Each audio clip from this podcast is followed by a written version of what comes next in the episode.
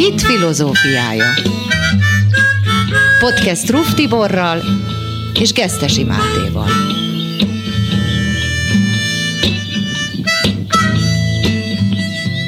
Sok szeretettel köszöntök mindenkit.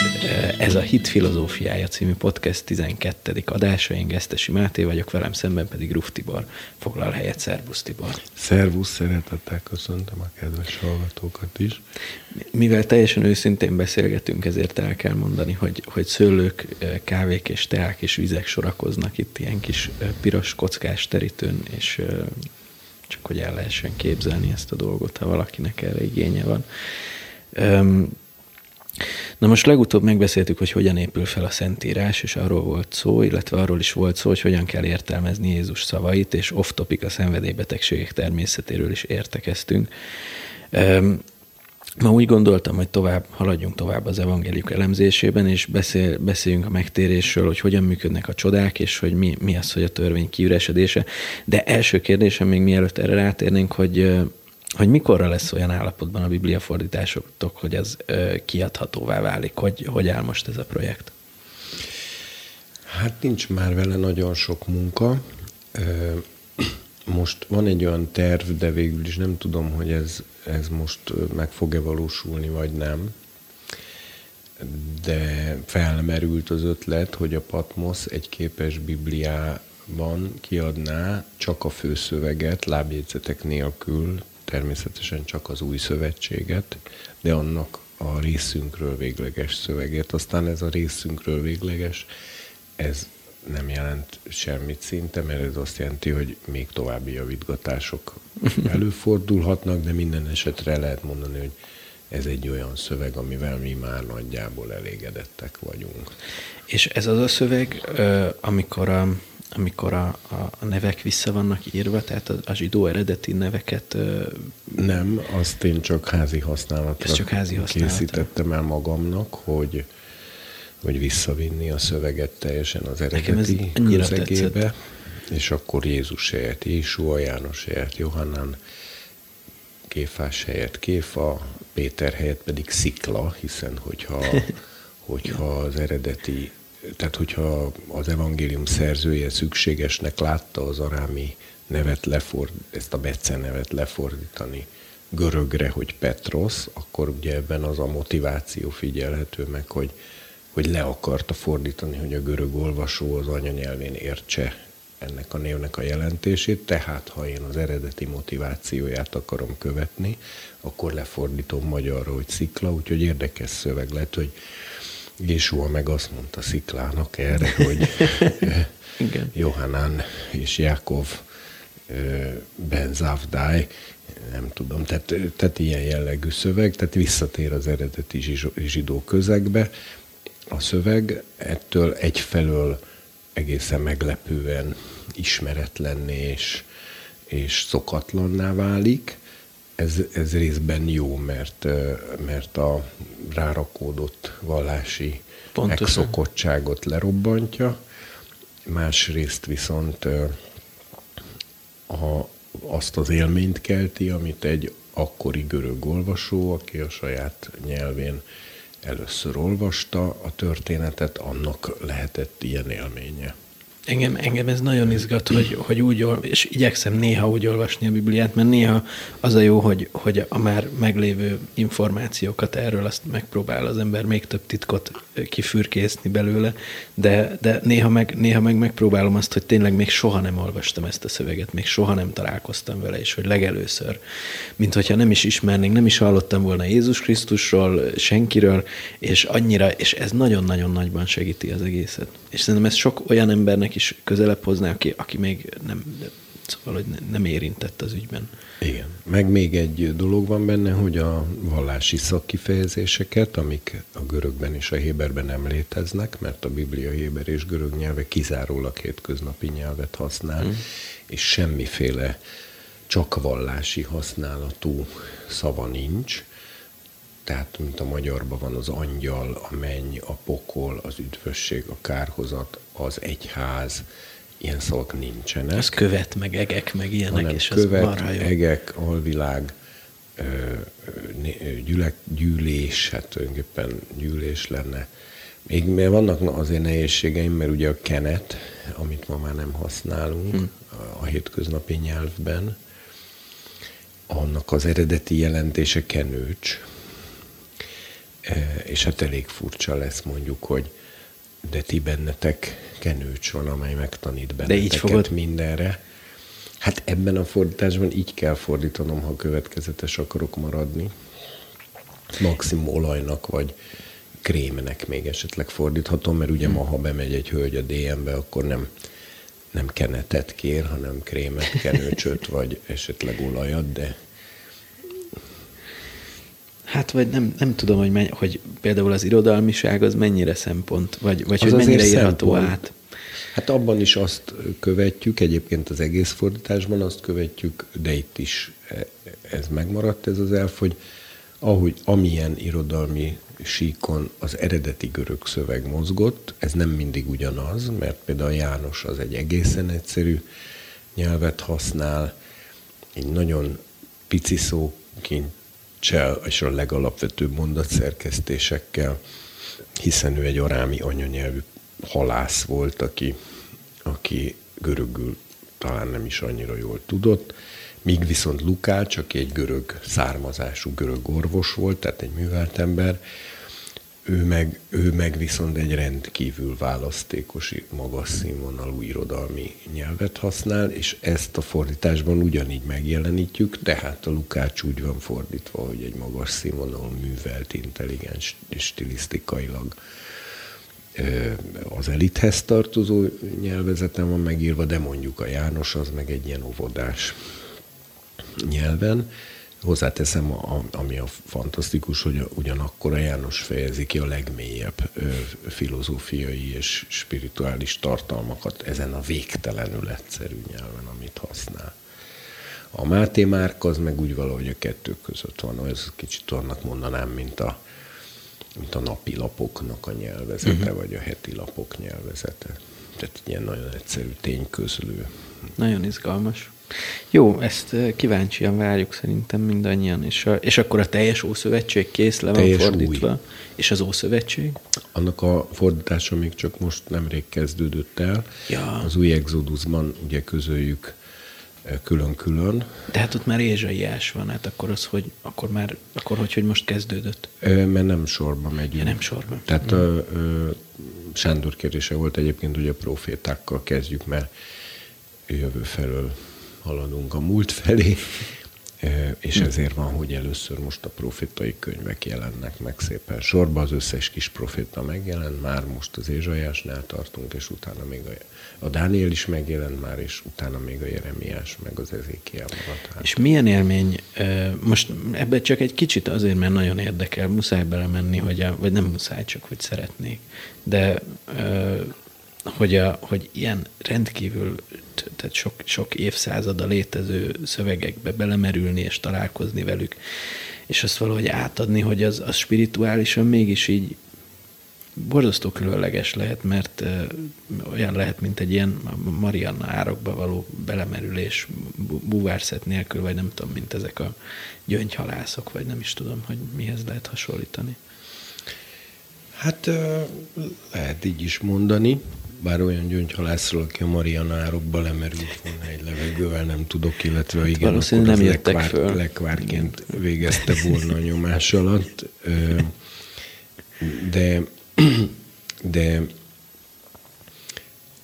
de az tény, hogy egy másik világba kerül át az ember, még ahhoz képest is, amit megszokott a, a Károli vagy bármilyen fordítás olvasásához képest, mert nem létezik olyan fordítás, ami az eredeti szövegnek a gazdagságát akár csak meg tudnák közelíteni. Ez ugye abból is fakad a Hébernél, hogy nincs magánhangzó jelölés az eredeti bibliai tekercsekben, és ezért minden mondat több értelmű. Hm. De mindegyik értelme kijelentés. és ilyenkor mit csinálhatok? Hát ilyenkor dönteni kell a legegyszerűbb és legkézenfekvőbb értelme mellett, és hogyha nagyon-nagyon ö, fájna elhagyni a többit, akkor azokat lábjegyzetekben közöljük, és meg hát egyébként is maga a szöveg teljesen más intenciójú, mint a fordítások, mert mert az eredeti bibliai szöveg, főleg a Héber esetében el lehet mondani, hogy rendkívül játékos, tehát folyamatosan nyelvi, költői játékokat játszik hangzásokkal, összecsengésekkel. Ugye Ézsajás az gyakorlatilag egy rapper, de a szó legteljesebb értelmében.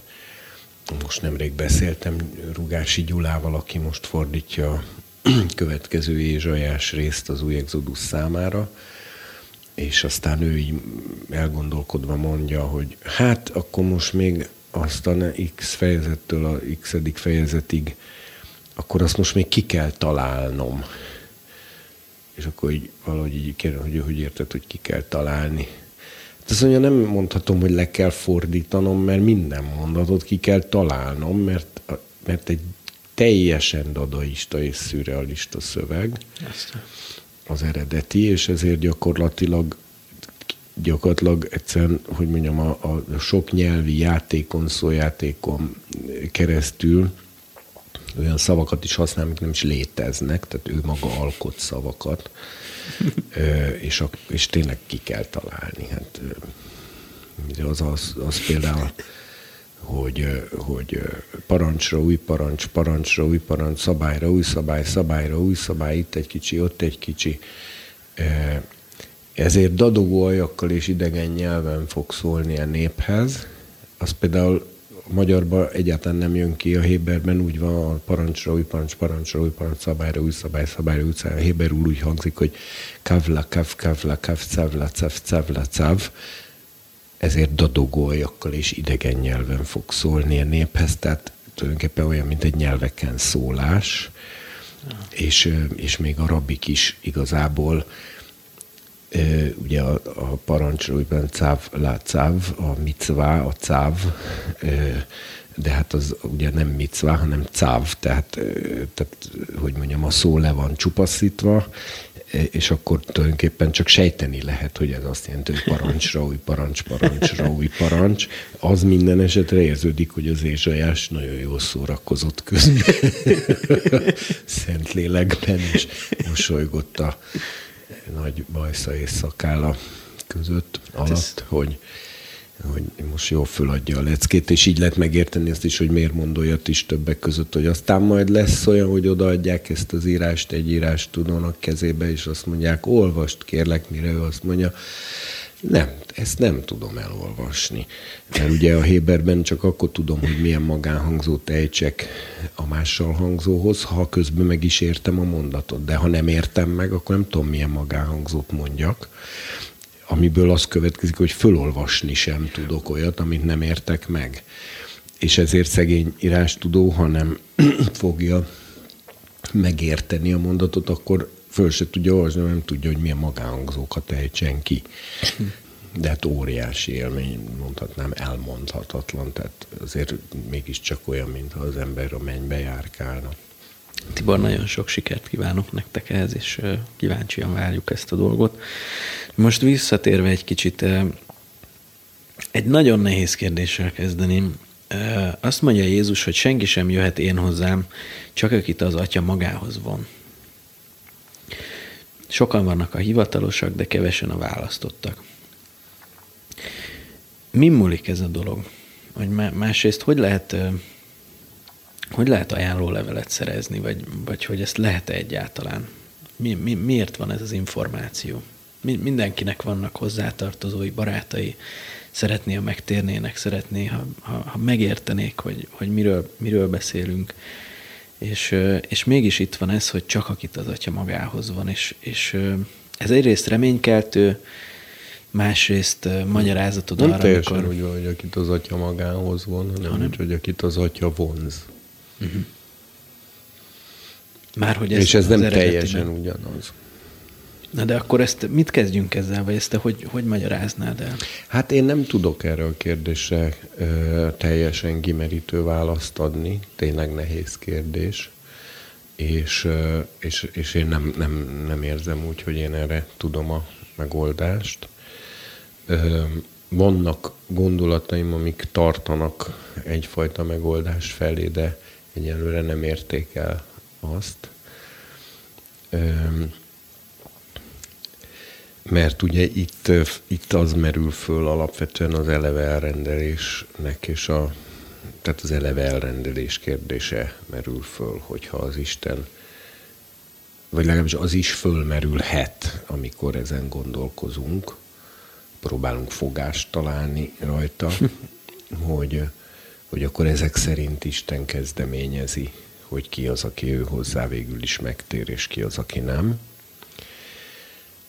Az is biztos, hogy ez így csak féligasság lehet, hiszen közben meg a lelkiismeretünk, amit Isten rakott belénk, és ezért egy isteni mutató és műszer, az viszont tanúságot tesz arról, hogy egy ember nem ítélhető el azért, amire lehetősége sincs. Tehát ha valaki azért nem tér meg, vagy jön Jézushoz, mert ezt Isten nem adja meg neki, az az ember nem ítélhető el emiatt. Tehát akkor megint ott vagyunk, hogy mivel az igazságérzetünk ö, szava az egy, az egy Istentől származó műszernek a szava a bensőnkben, ez mutatja, hogy az eleve elrendelés tanítása az nem lehet így egy ilyen merev és rugalmatlan formában egy abszolút igazság, mert akkor igazságtalanság lépne föl Isten részéről, végül is az ember azt érzékeli, hogy nem teljesen érti, hogy akkor ez hogy van. Van a, a, ennek a mondatnak, amit először idéztél, egy egészen egyszerű, egyáltalán nem az eleve elrendelést érintő része, hogy tudnélik, hogy csak az jöhet hozzám, akit az atya vonz. Ezt úgy is értelmezhetem az eredeti alapján is, hogy Isten nem mindenki számára vonzó. Bizonyos értelemben akár úgy is mondhatnám, például ha azt mondom, hogy az Isten szeretet, ami biztos, hogy igaz, mert ez egy ige, és ez a lényege Istennek, akkor azt is mondhatnám, hogy ha van olyan ember, akit a szeretet nem vonz, akkor az miért jönne Jézushoz, vagy az atyához? Van és egy... ezek szerint lehet, hogy van olyan ember, akit a szeretet nem vonz. De hogy végső soron az egésznek a leges, leges, legmélyén az emberi szellemben hol dől ez el, vagy hogy tényleg vannak-e olyan emberek, akiknek nincs közepük, tehát nincs szellemük, vagy nincs szívük, egyáltalán akkor azok hogy nevezhetők embernek, vagy csak ilyen állemberek, akiket tulajdonképpen kiszűr Isten az igazi emberek közül, vagy Szóval ez kicsit olyan, mint az ember lenézne egy szakadékba, aminek nem látja az alját. Tehát csak látjuk, hogy összefutnak a falak, de ott lent már nem látjuk, hogy mi van. És ez egyébként nem baj, mert nem kell nekünk mindent tudni, a, hanem mi mindenkinek bizonyságot teszünk, ugye arról nincs, tehát az, azt tudjuk, hogy nem feltétlenül tér meg valaki azonnal, amikor bizonyságot tesznek neki, sőt, Jézus tulajdonképpen utal arra, hogy nem is lenne jó, ha azonnal megtérne, mert akkor nincs gyökere benne. Ugye mondja, hogy van, aki hallja a királyságról szóló igét, azonnal örömmel fogadja, de amikor megpróbáltatás támad, megbotránkozik és elszakad, ez az a mag, amelyik sekélyföldbe esett, és ezért nincs gyökere. A gyökér ugye úgy fejlődik ki, hogy betesszük a magot a földbe, betakarjuk, és utána egy jó darabig semmit nem látunk. El is bizonytalanodik az ember, hogy egyáltalán megerette, amit vetett és de viszont ha minden nap kikapargatom megnézni, hogy csirázik-e már, akkor el fog pusztulni, tehát nem kapargathatom ki. Vagyis egy darabig nem tudom, hogy mi történik. Ha megerett, akkor elindít lefelé egy gyökeret, Mi nemrég ültettünk egy tölgyerdőt makról, és aztán én egy kicsit kétségbe estem, mert egyetlen egy tölgy se jött ki, és akkor mondtam az erdésznek, hogy nem jött ki egy se, és akkor elnevette magát, és mondta, hogy hát a tölgy az olyan, hogy először iszonyú mélyre leereszti a gyökerét, mielőtt fönt kijönne. De hát nem is véletlen, hogy aztán a tölgy mondjuk, ha a pékén hagyják, 4-500 évig is elél. Jó és, alapokra épít. És ez, ez azért, mert úgy íz, és aztán kijöttek a kis tölgyecskék, és, és aztán utána ott is jött ki tölgyecske, ahol én nem szerettem volna, konkrétan a veteményes kertbe, kijött egymás mellett a, izé a, a tárkony meg a paradicsom mellett kijött tölgy. Egy paradicsom mellett kijött húsz tölgy közvetlenül egymás mellett, és akkor ezen nevettem, hogy tölgyeket gyomlálok, tehát, tehát a tölgyeket kell kiszaggatnom azért, hogy a paradicsom íze, és, és nagyon érdekes volt, hogy tényleg még kisebb is volt, mint a gyomnövények, de amikor megpróbáltam kitépni, akkor kiderült, hogy mi van, mert, mert közben a gyökere meg jó keményen lement, és jó keményen megfogta. Ilyen szép animációs film lenne, hogy a, ez, hogy a, a tölgy és a paradicsom palánta egymásba szeretnek, de hogy az egyik az nagyra fog nőni, a másikat meg le fogják szüretelni. Na de képzeld el, amikor a, amikor a kis tölgyet attól kell félteni, hogy a fű, ami körülötte kinő, el fogja nyomni. Aztán. Mert beárnyékolja a fű a kis tölgyet és mivel a fű sokkal gyorsabban kinő és sokkal magasabbra nő gyorsan, ezért a kis tölgyet a fű elnyomhatja, és akkor az a furcsa helyzet áll elő, hogy egy tölgyet kell megvédenem a fűtől, meg a csalántól, meg a ponyol pitypanktól. E, aztán meg az is érdekes élmény, amikor az ember tölgyeket gyomlál a veteményes kertből. Mert olyan furcsa érzés, hogy ilyen óriásnak érzi magát az ember, hogy tölgyfákat szaggatok ki egyszerre négyesével, meg a többsével.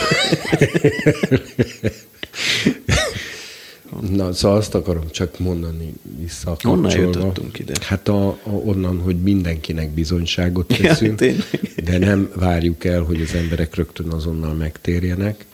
Jézus erről mondott is egy olyat, hogy más a vető és más az arató.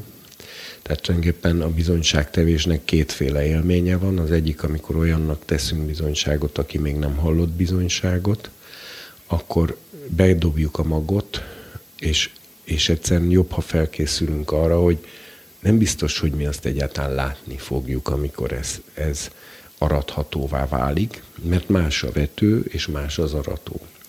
És olyan is van, amikor bizonyságot teszünk valakinek, és szinte egy a kezünkbe marad, mint az alma, amikor már teljesen érett, és az ember megfogja, és meg se kell húzni, és már a kezedbe marad annyira érett, tehát hogy egyből megtér, de olyankor általában kiderül, hogy az az ember évekkel korábban, vagy évtizedekkel korábban valahol valakitől már hallotta az evangéliumot, meg is érintette, de utána még éveket, évtizedeket töltött el a világban.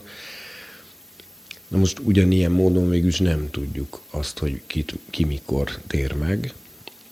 Derek Prince mondta egyszer, hogy szerinte az emberiség úgy oszlik három részre, ahogyan a keresztek álltak a Golgotán, Jézusé középen két oldalt, két latoré, az egyik lator üdvözült, a másik nem de az a lator, amelyik üdvözült, az a halála órájában tért csak meg. És a Derek mondta, hogy tulajdonképpen háromfajta ember van, az egyik a Krisztusi ember, aki még az életének valamelyik olyan szakaszába tér meg, hogy utána még él egy darabig, mint Krisztusi ember, és látszik rajta, és megtér, és, és keresztény lesz de legalább egy ugyanekkora része az embereknek az a földi élete során lehet, hogy csak a halála pillanataiban tér meg. Azért, mert valamikor 5, 10, 20, 30, 40, 50, 60 évvel előtte hallotta az evangéliumot, de ők ugyanúgy üdvözülnek, és tulajdonképpen csak a harmadik része, amelyik a halála órájában se tér meg, az az, akiről, akiről végül az derül ki, de mi ezt már nem látjuk, hogy őt nem vonzotta az atya. De mi ennek már nem vagyunk tanúi, mert amit mi láttunk, és akikkel mi kommunikálunk, senki felől nem lehetünk biztosak abba, hogy az atya nem vonza. és ezért nekünk, nekünk ezt nem is kell tudni, és szerintem ezért nem is nyilatkoztatja ki ezt a Biblia, mert nincs szükségünk arra, hogy mi ebbe belelássunk. Nekünk az a feladatunk, hogy szórjuk a, a magot mindenkibe, mindenhol, minden alkalommal, és időnként, ha úgy látjuk, hogy valaki annyira beérett, hogy tényleg szó szerint a kezünkbe marad, akkor nagy öröm van, mert akkor tanulni vagyunk annak, hogy és ugye ezért mondja, hogy más a vető és más az arató. Ti azok munkájába álltatok be, akik ti, ti, ti mások fá, szó szerint úgy van fáradozásába álltatok be, és ott a görögbe is az van, hogy szó szerint a kimerültségig tartó, teljes kimerültségig tartó fáradtságában váltottátok föl ezeket az embereket, mert ők vetettek, vetettek, de nem látták ennek az eredményét, és amikor az arató eljön és arat, akkor tudnia kell, hogy, hogy amit arat, az, az, az nem az ő fáradtságának volt a gyümölcse, és akkor végül azt mondja Jézus, hogy de a legvégén így az a vető és az arató együtt fog örvendezni, mert hát a vető is igazából csak akkor tud majd örvendezni, amikor valaki azt learatja. Tehát nekünk nem dolgunk foglalkozni azzal, hogy kit vonz végül is az atya mert ez nagyon sokszor az, azok az emberek, akikből az evangélium a legnagyobb ellenállást váltja ki, azokban ereszt utána a legmélyebb gyökeret. Lásd Pálapostól, aki, aki amikor az evangéliummal először találkozott, akkor esküdt ellenségként üldözte, börtönbe zárta, kivégezte, káromlásra kényszerítette, ő maga mondja ezt valahol a keresztényeket és eszeveszett módon hadakozott ellene, míg aztán ki nem derült, amit Jézus mond, hogy hát tulajdonképpen az ösztöke ellen rugdalózik, mert azért lett ennyire ideges az egésztől, mert pontosan, hogy ő is el volt hívva, és ki volt választva. És, és ezért én úgy vagyok vele, hogy a leghevesebb ellenségekre is sokszor úgy nézek, hogy Hát te majd nem, vagy te lehet, hogy, ne, so, lehet, hogy sokára, de, de köztünk lehetsz. És ugyanígy, amikor valaki nagy örömmel és vidámsággal fogadja, és fú, és de jó, és mit tudom én, hát akkor se ájul el rögtön az ember, mert még meg is ijedhet az ember egy kicsit, hogy ú, ennek így nagyon seké lesz a gyökere. Egyszer egy ember állítólag bizonyságot tett, és azt találta véletlen mondani, hogy én és Isten mindent megtettünk azért, hogy megtérjek. Mire ugye ott volt egy pár teológiailag már műveltebb idős keresztény, akiknek ez megütötte a fülét, hogy ez nem hangzik túl jól, hogy te és Isten mindent megtettetek, és visszakérdeztek, hogy miért és te mit tettél, hogy megtérjél, mire az illető állítólag gyorsan észbe kapván, mondta, hogy hát én, hát én, én teljes erőmből ellenálltam. Jól kivágta magát. De így már igaz, amit mondott, mert tulajdonképpen ez, ez minden, amit mi a megtérésünkért tettünk, vagy tehetünk.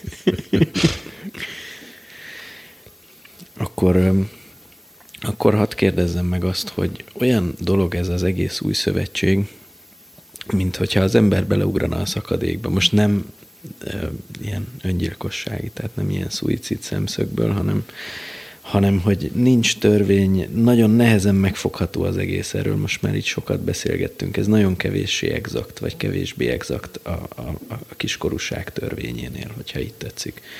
És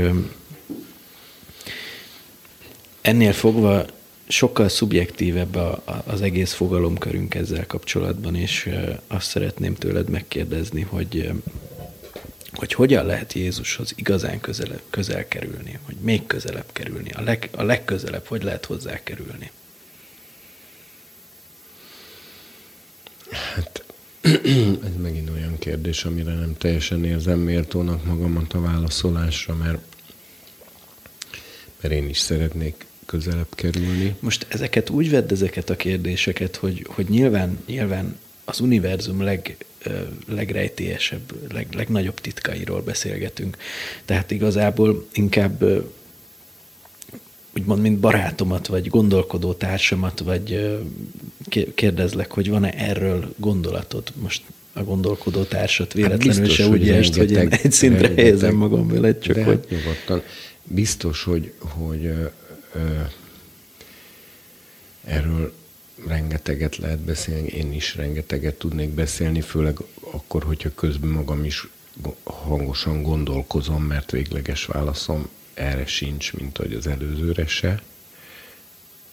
Vagy ha úgy tetszik, az a végleges válaszom, hogy nem is igénylek rá végleges választ, mert azt gondolom, hogy direkt vannak ezek a dolgok Isten részéről ilyen nyitva hagyva, mert, mert ha valakinek mindenre van válasza, az az ember egy teljesen zárt és taníthatatlan emberré válik. Ez is sokkal jobb, hogyha az ember azt érzi, hogy, hogy nagyon keveset tud, iszonyú sok kérdése van, és nagyon kevés használható válasza, mert az ilyen ember alázatos marad, nyitott marad, tanítható marad, míg ezzel szemben, ha valaki azt hiszi, hogy ő mindenre tud válaszolni, akkor az, az önmagában egy bizonyíték ellene, hiszen ez egy végtelen nagy kevésség lenne, és, és az Istennek szerintem a fölháborodását váltaná ki, mivel hogy az is meg van írva, valami hat vagy hét dolog gyűlöletes az Úr előtt, az egyik az az elmekevéssége, tehát amikor valaki azt hiszi, hogy ő, ő tudja a tutit. De hát hangosan gondolkodva az egészről, meg, meg az én eddigi keresztény életemnek, vagy szellemi életemnek a tapasztalatait véve elő, hát most elég ijesztő dolog is jutott eszembe, mert mondjuk én az Úrhoz a legközelebb, a, a, a legnagyobb megpróbáltatásoknak a már az elviselhetetlenség határát túllépő nagy megpróbáltatásban kerültem mindig Jézushoz a legközelebb, vagy mondanám inkább úgy, hogy lépett ő olyankor a legközelebb hozzám, ami, ami olyankor az életem megmentéséhez is szükséges volt, mert ha nem lépett volna olyan közel, akkor a lelkem darabokra szakadt volna széjjel. Mondjuk mikor például a középső lányom halálos betegen feküdt a kórházba, és azt mondták, hogy holnapra meghal. Azon az éjszakán én nagyon-nagyon-nagyon közel voltam például az úrhoz. Érdekes dolog ez, hát most furcsa, hogy pont, de hát őszintén megmondva valahogy ezek voltak a legközelebbi pillanatok, minden ilyen eset. Ennek ennél azért megmondom őszintén nem kívánok magamnak ilyen megpróbáltatásokat, de, de emlékszem, hogy akkor még úgy be is csengett a fülembe az a, az, az ige, hogy három ige hirtelen így összecsengett. Az egyik a példabeszédek könyvében van, ami úgy hangzik, hogy a férfi lelke elviseli a maga erőtlenségét, de a megtört szellemet, azt kicsoda viseli el. Tehát amikor valakinek a szelleme összetörik, ami a személyiségének a középpontja, a fundamentuma, és az összetörik, azt kibírja ki. És ugyanakkor pedig a Dávid meg azt mondja, hogy a megtört szellem kedves ajándék előtted. Ugye a kettőből az az összegzés, a két hogy mondjam, egyenletből az a következtetés adódik, hogy, hogy ami számomra egy elviselhetetlen állapot, mert a személyiségem fundamentuma roppan össze, az Isten előtt kedves ajándék, és akkor itt belép egy harmadik ige Ézsajás könyvéből, hogy az Úr mondja, ugye, hogy én az Úr magasságban és szentségben lakozom, de együtt lakom a megtört szellemű emberrel is, hogy megelevenítsem a megtörtek szellemét. Tehát nekem úgy tűnik például, hogy Isten a legközelebb, és nem mi lépünk ilyenkor ő hozzá közel, hanem ilyenkor ő lép mi hozzánk nagyon közel, de ez ilyenkor egyszerűen életmentési szükséglet, mert ha nem tenné ezt, akkor, akkor szétszakadna belül, összeomlana, meg semmisülne talán az ember. Így is mondja, hogy nehogy, nehogy a szellemek, amelyeket teremtettem, elepedjenek. Ezért lép ilyenkor közel. Hát ezt a fajta közelséget az ember ugye egyfelől a közelséget kívánja, másfelől viszont ez, ezt az állapotot nem lehet kívánni. Ugye a mi atyánkban is azért imádkozunk, hogy ne vigyél meg próbáltatásba, nem szabadíts meg a gonosztól. De hát azért az az öröm, hogy lehet az Isten jelenlétébe erősen bekerülni, és nagyon közel kerülni hozzá, úgy is, hogy közben az ember nem a legnagyobb megpróbáltatásokban van. Én arról meg vagyok győződve, hogy ennek technikája nem létezik, mert Isten személy, én is személy vagyok, és a személyes viszonyokban technikákról nem beszélhetünk. Tehát ha olyanokat kezdenék mondani, hogy ezt kell csinálni, vagy azt kell csinálni, hogy ennyit kell imádkozni, vagy így kell imádkozni, vagy azt kell mondani, vagy nem ezt kell mondani, akkor én szerintem zsákutcás és értelmetlen dolgokat mondanék, mert Isten technikáknak soha nem rendeli magát alá, mert ő nem, nem egy, egy tehát ez nem jóga, vagy mit tudom én, meditáció, hanem, hanem ez egy személyes közösség, két személy közötti. Hát még azt a hasonlatot tudnám mondani, ami, amiről most szintén így, úgy érzem hirtelen, így ahogy eszembe jutott, hogy, az, hogy ez egy releváns dolog ebben a kérdésben, hogy hasonlít ahhoz, mint amikor két ember, aki keresi egymáshoz az utat, kommunikál, beszélget, különösen a nagyon elkötelezett és szeretetteljes kapcsolatokban, mint amilyen mondjuk a házastársak kapcsolata, a nagyon jó barátok kapcsolata, a nagyon közeli és fontos és egymásra építkező munkatársak kapcsolata. És az ilyen kommunikációban azt mindenki ismeri azt az érzést, hogy, hogy van egy ilyen útkeresés, hogy mind a ketten a beszélgetés során próbálják kifejezni a szívüket a másiknak, de, de a másik, tehát általában ezt nem rögtön tudja venni, és fordítva sem. Van is ilyen mondat, ami néha elhangzik, hogy, hogy ne, nem értesz engem, vagy nem értettél meg engem. Tehát, hogy nem amit mondok, azt nem érted, hanem engem nem értesz. Például, amikor egy házas pár egy feszült helyzetben, de közben egymást szeretve és elkötelezetten próbálja rendezni a kapcsolatát, és akkor, és akkor nem veszekedve, vagy már a veszekedős részem már túl jutva, már csak megbeszélni próbálják, és akkor előfordul, hogy fönnmaradnak háromig, négyig is beszélgetni, és valamikor több óra ilyen kommunikációs útkeresés és egymás felé való keresgélés után van meg az az élmény, hogy na most végre megértettél, vagy, a, vagy hogy én végre megértettelek téged, és kicsit a, én ezt ahhoz szoktam hasonlítani, mint amikor a homokozóba két gyerek két oldalról ás alagutat, és elásnak egymás mellett és akkor ugye azt keresik, hogy a kezük mikor ér össze a homokkozóba, úgy, hogy már mind a ketten már válig ben vannak, és már nem is látják egymást, mert annyira be kell nyúlni a, a lukba, hogy már a fej is leszorul a homokra, és akkor ott matatnak, és akkor néha észreveszik, hogy már rég találkozni kellett volna a kezüknek, de de elmentek egymás mellett, tehát a kommunikáció az tud ilyen lenni. Egyébként nekem nagy kijelentés volt, amikor először mentem végig az Ezékiás által kifúrt alagútban a, a Sion, magyarul Cion hegy belsejében, amit ugye Ezékiás a Gihon forrásvizét, ami egyébként az Édenkert egyik folyójának a neve, tehát még az se kizártható, hogy a Gihon forrás az az Édenkert egyik folyója.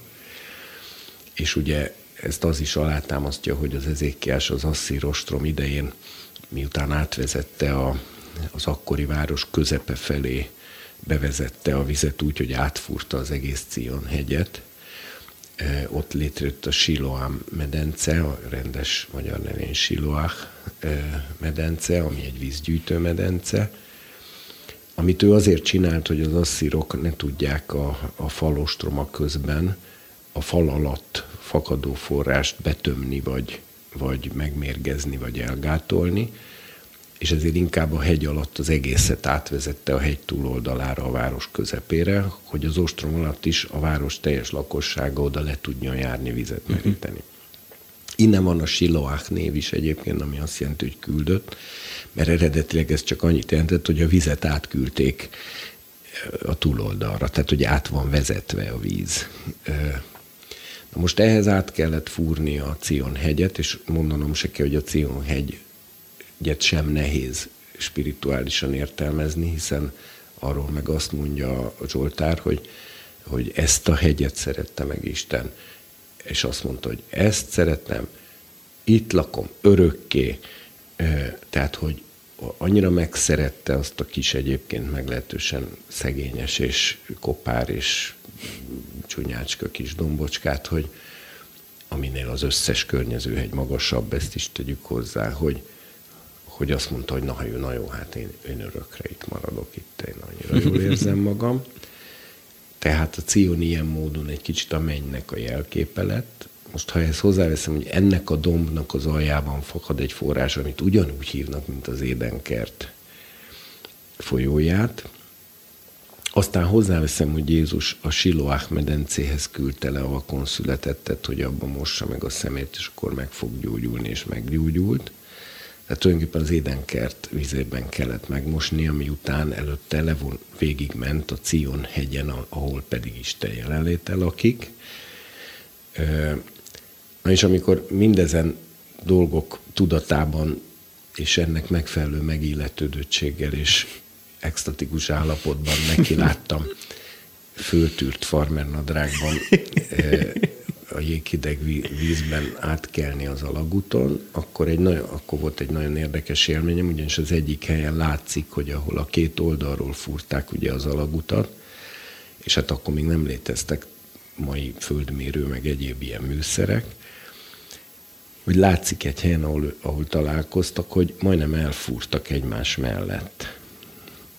És akkor jutott nekem eszembe ez a homokozós kép, hogy ezeknek tulajdonképpen nem volt egyszerű egymásra találni ott a hegy közepén a csákányozás. Nyilván a hangot figyelték, és akkor valahogy így megelevenedett, hogy minden kommunikáció ilyen, hogy, hogy keressük egymás szívét, szellemét, én ások innen, te ásol onnan, hallom a csákányodnak a kopogását, de nem tudom pontosan megmondani egész pontosan, hogy az merről jön, hanem mindig fülelnem kell, és időnként kicsit módosítanom kell az irányon. Ugye ezért a, ez a vízvezeték is ott a hegy alatt, ez kanyarog, pedig egyenesen egyszerűbb lett volna, de de hát nehéz ott a föld alatt eltájékozódni, hogy, hogy most egyáltalán merre megyek tulajdonképpen. És ugye tudjuk, hogy be is volt vésve egy felirat, ahol összetalálkoztak, ott héberül fölírták a falra, hogy itt találkoztunk az Ezékiás király idejében, stb. És ez a felirat meg is van az Isztambuli Múzeumban, kivágták a falból még, a, még abban az időben, amikor még a az oszmán birodalom területéhez tartozott, és elvitték Isztambulba a feliratot, úgyhogy most csak a helye van meg. De nekem ez egy szimbolikusan kifejez minden ember és ember közötti kommunikációnak a nehézségét is.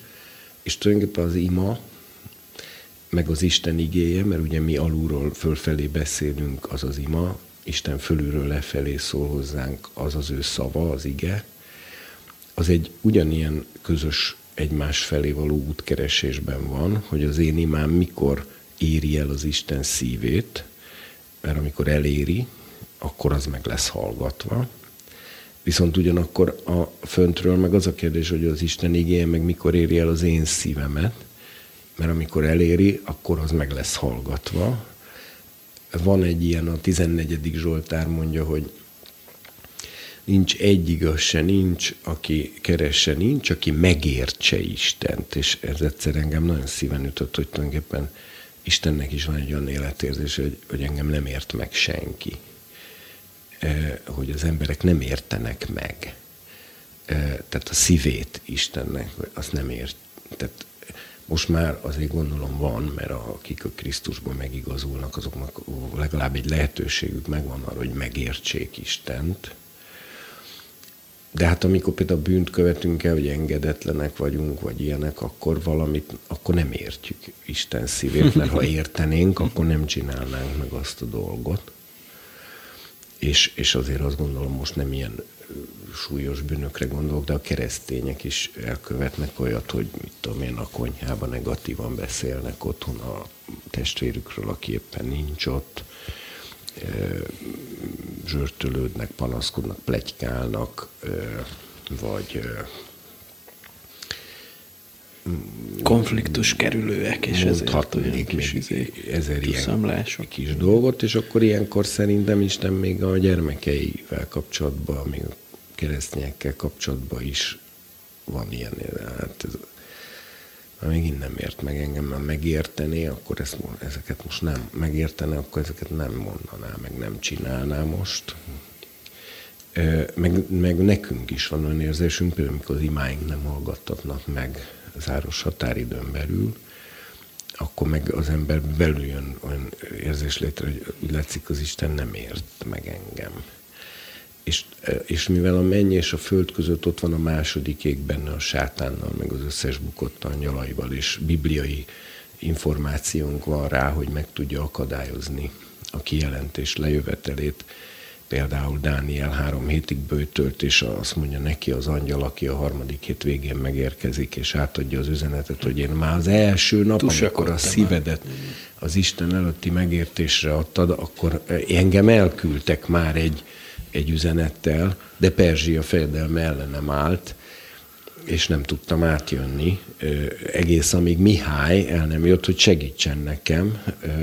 Tehát kiderül, hogy Gabriel egyedül át se tudta volna törni soha az életbe azt a blokkádot, de aztán eljött Mihály, és akkor három héttel később a kiküldésétől számítva megérkezett az üzenet Dánielhez, mert útközben az égben elgátolták Na most, ha ráadásul még egy ilyen ellenséges tevékenység is zajlik útközben, ugye nem véletlen, hogy a szatán szót diaboloszra fordítja a görög, ami rágalmazott jelent egész szó szerint, illetve betű szerint széttépő, szétdobót jelent, kétfelé dobót, mert a rágalmazás fogalmát abban határozza meg, hogy a kapcsolatokat szétszakítja azáltal, hogy az egyiknek rosszat mond a másikról, a másiknak rosszat mond az egyikről, és ha a két érintett fél elfelejt egyeztetni, akkor nem, tud, nem bukik le a rággalmazó, hanem ők utálják meg egymást. És a sátánnak ez a tevékenysége Isten és ember között. Tehát ő még ráadásul ebbe a kommunikációba bele is köp, és megpróbálja ezt megkavarni, mindenféle félreértéseket és rággalmokat mondva fölfelé és lefelé, nekünk Isten szídja, Istennek minket szid, mondjuk Isten könnyebben keresztül lát ezen, de mi néha nem, és akkor Istenről például torsz származik, rosszabbnak, keményebbnek, kegyetlenemnek látjuk, mint amilyen ő valójában, hiszen egyáltalán nem rossz, nem kemény és nem kegyetlen, illetve keménység van benne, de kegyetlenség nincs. És, és ezért ez egy küzdelmes kommunikáció, és én ezért azt látom a Bibliában, hogy az Istenhez való közelkerülés az egy kommunikációs küzdelem, aminek során a lehető legnagyobb őszinteség, a lehető legpontosabb fogalmazás, azok nagyon fontos dolgok, mert hogyha az ember az imájában teljesen őszinte, de ugye ehhez az is kell, hogy magához is őszinte legyen, mert aki magához nem teljesen őszinte, az, az másnak is csak hazudni tud, őszintén hazudik, tehát ő is elhiszi, hogy igaz, amit mond, de közben hazugság, mert magát is becsapta. Na most, ha az ember magához nagyon őszinte, és akkor ez, a, amennyire magához nagyon őszinte, annál legalább annyira igyekszik őszinte lenni Istenhez, nem esik túlzásokba, se, se nem e, hangsúlyoz túl dolgokat, se nem e, bagatelizál dolgokat, hanem mindent a maga súlyán és a maga értékén mond ki, igyekszik teljesen reálisan, mondanám tűpontosan fogalmazni, teljes őszintességgel, nekem az a tapasztalatom, hogy ez a legfontosabb. Isten mindenek felett való egyenességben jelentette ki a beszédeit, tehát ő nagyon őszinte és tűpontos. Ennek ellenére mi hajlamosak vagyunk őt félrehallani, félreérteni, de a legtöbb, amit tehetünk, az ez, és ezért van, hogy a Zsoltárokat, ha olvasod, vagy a mi atyánkot, vagy általában a bibliai ima mintákat, akkor azok ezt a fajta teljes őszinteséget és nagyon nagy fokú pontosságot próbálják elérni. Na de Most e, mondja... még annyit ehhez hozzátennék, hogy ez soha nem elég, tehát az ember mindig érzi azt, hogy, illetve nem mindig, mert a Szentlélek, ha segít, akkor néha tud az ember olyan mondatokat mondani, amiről érzi azt, hogy na ez, ez úgy megállt az Isten trónszékének a karfájában a füle mellett, mint egy ilyen rezgő nyílvessző, és ez, ez, ez, ez bejutott, tehát ez, ez Isten nem csinálhat úgy, mintha nem hallotta volna, nyilván nem is akar úgy csinálni, de szóval, tehát, tehát ez, ez ott van, és ezt meghallotta, és meg is értette. És az a tapasztalatom, hogy az ilyen imák mindig meghallgattatnak, vagy valamilyen választ váltanak ki. De ehhez a Szentlélek segítsége kell. Tehát én úgy vettem észre, hogy az emberi szellemnek ehhez az őszintességhez és ehhez a pontossághoz nincs meg a képessége. És ezért én nagyon nagy öröm hír az is, hogy a Zsoltárokban vannak ilyen mondatok, hogy a nyögésemet is értsd meg, meg a sóhajtásomat.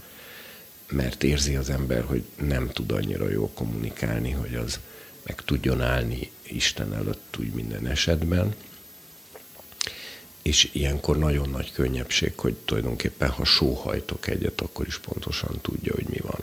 Na ez az, hogy, hogy az meg van írva, hogy, hogy, hogy jól tudja a ti atyátok, hogy mire van szükségetek. Tehát akkor végül is ezért azt mondja Jézus, hogy ne legyünk bőbeszédűek, de hogyha jól tudja, hogy mire van szükségünk, és látja, hogy szükségünk van valamire, és mi elmondunk egy egyszerű imát, hogy Uram, látod a szükségemet, kérlek, hogy segíts, és hogy akkor mi szükség van igazából hosszas, vagy, vagy, vagy, szóval, hogy, hogy erre a fajta dologra, hogy így bekerüljön meg pontos, ilyenekre. Pontosat mondok, és őszintén. De mi szükség van Hosszas arra, hogy az, az nem, Jézus egyenesen azt mondja, hogy a könyörgésben kerüljük a bőbeszédűséget. Hálaadásban lehet bővölködni. Tehát, hogyha elkezdek reggel hálát adni, és a kabátomon az összes gombér hálát adok, hat feltéve, hogy tényleg örülök az összes gombnak, ami elképzelhető mondjuk a nagyon szép gombok, vagy hálát adok a napsütésért, és a, és a, és a az ég színéért, és a barackokért, és a szőlőért, és a, Szőlőért. mit tudom én, ha, ha őszinte, őszinte vagyok, de mondom újra csak, hogy csak azért lehet, tehát csak azért adok hálát, ami, ami tényleg örömet okoz bennem, de hát sok minden okoz az emberbe örömöt, pláne ha odafigyel erre. Tehát tényleg akár reggeltől estig lehet mondani, és köszönöm ezt a nadrágomat, és köszönöm ezt a tök jó cipőt, és köszönöm az autómat, és köszönöm a családomat, és stb. stb., meg ezt az ételt, meg ugye a akkor ebben, ebben lehet bőbeszédűnek lenni, mert ez nem könyörgés, és az ige azt mondja, hogy a hálaadásban bővölködőek legyetek, vagyis azt mondja tulajdonképpen, hogy csor, úgy van a görög szó, ugye eredetek, hogy túlcsordulóak, tehát tehát a hála adni lehet úgy, mintha töltenék egy pohárba vizet, és amikor már megtelt, akkor nem hagynám abba a töltést, hanem tölteném tovább, és elázna az egész abrosz és minden ebben nem baj, ha bőbeszédi az ember. A könyörgésben arra azt mondja Jézus, hogy abban ne. De viszont, ha olvasod a Zsoltárokat, ott látszik, hogy rövidek a könyörgések, de tűpontosak, és nagyon-nagyon őszinték. Néha már ijesztően őszinték, tehát amikor a Dávid ilyeneket mondta, hogy meddig feledkezel el rólam, uram, örökre? Ez, ez már nagyon őszinte, tehát ez már ijesztően őszinte, és ennek ellenére benne van a Zsoltárok könyvébe, mert, mert ez egy szívnek egy nagyon-nagyon egyenes kommunikációja volt Isten irányába. És az ilyenek, azok azonnal bekerülnek Isten jelenlétébe, és azonnal meghallja őket, és, és Na most, mert ugye az, hogy az atya amúgy is mindent tud, hogy nekünk mire van szükség, meg mi van a szívünkbe, amiből akár azt a következtetést is levonhatnám, hogy nem is kell egyáltalán imádkozni. Valami ilyesmire utaltam, Csak igen. ezt gondolj bele ebbe az emberi kapcsolatoknál, hogy ez vajon így van-e. Tehát most az, mert van az a székely vicc, amikor a székelynek a felesége azt mondja, hogy Hát Jancsikám, mert utoljára 30 éve az esküvőkön mondtad azt, hogy szeret, szeretsz engem. Mire mondja a férje, hogy hát Ruzikám, hát na, majd ha megváltozik, szólok. tehát ugye ez nem, ez nem, tehát attól, hogy tudjuk, hogy a másik szívében mi van, vagy sejtjük, vagy akármi, attól a kommunikáció nem csak erről szól. Vagy egy apa például, hogyha a gyereke tudja, hogy mit tudom én, szeretné a kis autót karácsonyra, azért, azért, azért mégis valahogy, ha nem is elvárja, de örül neki, vagy akár el is várhatja, hogy a gyerek fogalmazza meg, hogy mit szeretne. Tehát, hogy mondjon valamit.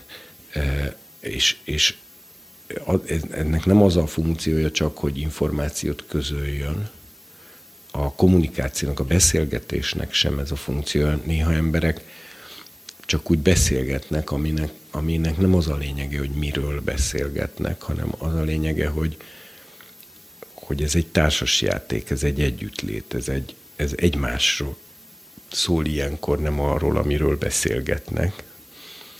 És ez ettől még nagyon jó, tehát ez nem, ez nem megvetendő. Sőt, Csehovban is ez, a, meg minden drámaírásban ez az érdekes, hogy soha nem arról van szó, mint amiről konkrétan beszélgetnek. E, és tehát, tehát, tehát az Isten azért várja el, hogy imádkozzunk, nem azért, mert nem tudja, hogy mi van a szívünkbe, hanem mert szeretné, hogyha mi kimondanánk ő előtte, hogy mi van a szívünkbe. Mert egészen más az valaki előtt kimondani, hogy mi van a szívembe, meg más az, hogy van valami a szívembe minden szeretett kapcsolathoz ez hozzátartozik, lásd az előző székely viccet, hogy ö, hiába tudhatja a feleség, hogy a férj őt szereti, azért mégis kell ezt időnként mondani. És nem azért, mert különben nem tudja, hanem azért, mert az, az jelent egyfajta linkséget, bezárkózottságot, oda nem figyelést, hogyha nem mondja. Hát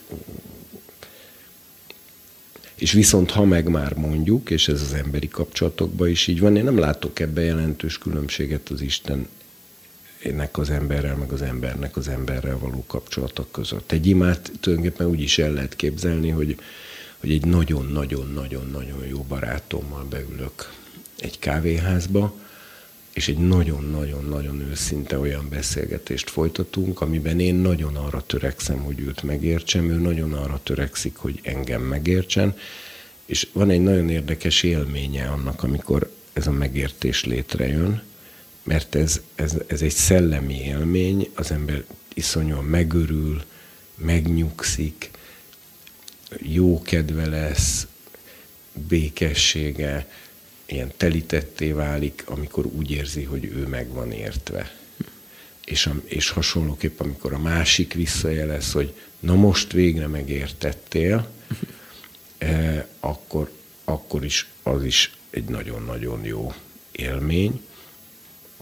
És, eh, és én azt hiszem, hogy az Istennel való kommunikáció az ugyanilyen.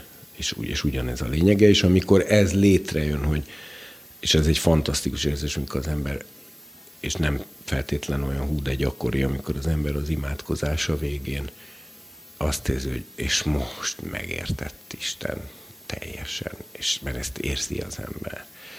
Most teljesen meg vagyok értve. És, és, és akkor ugye néha pedig fordítva is érzi az ember, hogy most sikerült megértenem Isten, hát nyilván nem a totális végtelen gazdagságában, de legalább egy bizonyos, egy dolgot, bizonyos dologban igazán megértettem őt, akkor ez egy nagyon-nagyon boldog érzés.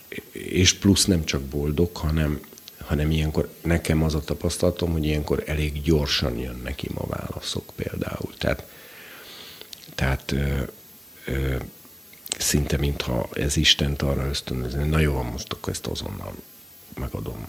Vagy ha tényleg olyan dolog, amit esetleg nem akar megadni, mert ilyen is van,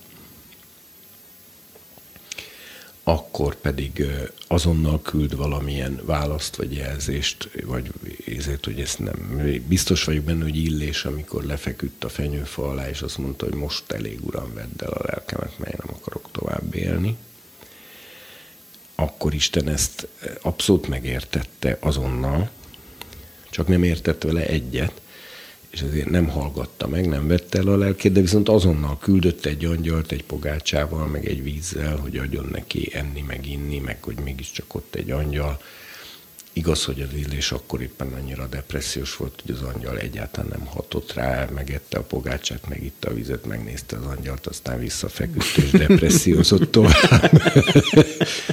hát egy proféta a depressziós, az nagyon depressziós adott, már egy angyal, az már nem azt nem szoroz, azt már látott eleget, most valami komolyabbra van szükség. És akkor nem is haragudott meg egyébként is, hanem újra elküldte az angyalt. Újra egy pogácsa, újra egy víz, és akkor utána az angyal mondta Illésnek, akkor már azért mondott egy mondat, hogy, hogy kelj föl, mert, indul, mert edd meg, meg így ám erőt felett való utad lesz. És akkor ugye 40 napig ment a Sinai hegyre, és visszament oda a kezdőpontba, ahol Mózes kapta a tíz parancsolatot, ott bement egy barlangba, egy fantasztikus történet, mert egyébként az imának e, a világá, ezt a világát, ezt a kommunikációs nehézséget, ezt nagyon jól megmutatja, hogy és, visszament a kezdőpontra, hogy nekem angyalok, bocs, de most nem elegek, az összes angyal se elég, nekem most Istennel kell szemtől szembe ezt a dolgot megbeszélnem. A pogácsák se, meg a vizek se, tehát van ilyen, amikor az ember még kijelentéseket is kap az igéből, de mégis azt érzi, hogy ez most kevés. Nekem most a mindenhatóval személyesen ezt meg kell beszélni, mert különben benne maradok a búsulásban, a depresszióban, és akkor a, a, ugye, és akkor azt olvasok, hogy az úr volt ott elmenendő, és akkor jött egy nagy szélvihar, görgette a kősziklákat, minden izé, de az úr nem volt a szélviharban. Aztán jött egy nagy földrengés, ha jól emlékszem, de az úr akkor is meghasadtak ott a hegyek, meg minden, de az úr nem volt a földrengésben. Aztán jött egy hatalmas tűzvész, leégette az egész hegyet, de az úr nem volt a tűzben, és az a fantasztikus, hogy az illés végig észlelte, hogy itt óriási erő megnyilvánulások történnek, de ezekről is az volt a benyomás, hogy ez nekem most kevés. Én Istennel személyesen akarok most beszélni nekem most az összes erők, meg ajándékok, meg szentlélek ajándékai, meg mit tudom én, nekem ez most kevés. Amúgy óriási értékek, de, de én nekem most, tehát ez ugyanolyan, mint az, hogy ha találkozni akarok a, a barátommal, vagy a feleségem, vagy akármi, akkor ne küldözzön ajándékokat, meg maga helyett, meg, meg, meg követeket, meg még akkor se, ha ezek az ő üzenetét teljesen pontosan átadják, nem elég, vele szeretnék találkozni, vele van beszélni valam. És akkor ugye az illés nem ájult el az angyaltól, nem ájult el a természetfölti pogácsától, nem ájult el a, a víztől, ezek arra elegek voltak, hogy, hogy fölkeljen és elinduljon, de, de ez nem elégítette ki a szellemén. Visszament a kezdőpontra, ahol a tíz parancsolat adatott, az Isten jelenlétének a bázisára, de még ott is jöttek erőmegnyilvánulások, de az, arról is egyből érezte a szelleme, ez nekem most nem elég, én most a mindenhatóval akarok beszélni. És akkor jön az, hogy a, a tűzvész, vagy a szélvihar, vagy már nem tudom melyik után, hiszem a tűz után, egy halk és szelit hang hallatszott, azt a Héberbe valahogy úgy van, hogy a csend hangja szólalt meg. Mit csinálsz itt? Ez annyira tetszik. És amikor Illés ezt a hangot meghallotta, akkor betakarta az arcát, kijött a barlangba, és azt mondta, nagy búsulásom van. Ez meg annyira őszinte beszéd, tehát semmi, hogy ott nem volt az, hogy most a hálaadás, meg ilyesmi. Nagyon el vagyok keseredve, nagyon ki vagyok készülve. Mert, mert halál, megölték a profétáidat, egyedül én maradtam, és engem is halára keresnek. Na most ez meg irrealizmus volt, mert nem volt igaz és ez is nagyon-nagyon érdekes, hogy még az illés is be tudott kerülni olyan depresszióba, hogy sötétebben látta a dolgokat, mint ahogy azok igazából voltak. Mert a válasz azt mondja, hogy meghagytam magamnak Izraelben 7000 embert, akik nem hajtottak térdet a Baálnak. Vagyis magyarul nem igaz, hogy egyedül vagy. Túl spirázod ezt a dolgot, nem kell ennyire depisnek lenni. És akkor ugye utána lezajlik, én most már nem akarom azt részletesen elemezni, egy iszonyú őszinte beszélgetés, ahol kap egy korrekciót az illés, hogy, hogy egyrészt szeretlek, meg megértem, meg hogy ennyire kikészültél, stb. stb. Még az se baj, hogy azt imádkoztat, hogy meg akarsz halni, az se baj, hogy mikor elküldtem az angyalt, semmibe vetted, és visszafeküdtél aludni, megértem, abszolút megértem, persze, nagyon, izé, tök jó, hogy ide eljöttél, no, az is nagyon jó, hogy, hogy, hogy már tudod azt, hogy az erő megnyilvánulások az nem feltétlenül én magam vagyok, és, és hogy nem adtad föl, amíg velem nem beszélsz, de akkor, ha már így alakult, akkor hadd mondjam el, hogy azért sötétebben látod a dolgokat, mint a realitás, mert rajtad kívül még van 7000 engedelmes ember Izraelben, és nem igaz, hogy, ennyi, hogy, hogy teljesen egyedül vagy. Ez, ez, amit egyszer valaki mondta, hogy az Isten az ugyanazzal a mondattal üt, mint amivel simogat, mert ebbe a mondatban egyszer az is benne van, hogy ez egy vigasztalás, de közben ez egy korrekció is, hogy az irrealizmusból és a buskomorságból, depresszióból, illetve a, hogy ő sötétebb színekbe festett föl a dolgokat, mint hogy valójában vannak, abból létszíves gyereki. És akkor Millés rendbe is jött, szépen haza is ment, és ez egy, ez egy fantasztikus beszélgetés volt és, és egy végtelen szeretetteljes, és két barátnak végtelen őszinte beszélgetése, ahol, ahol se az illést nem takargatta a tőle telhető őszintességgel,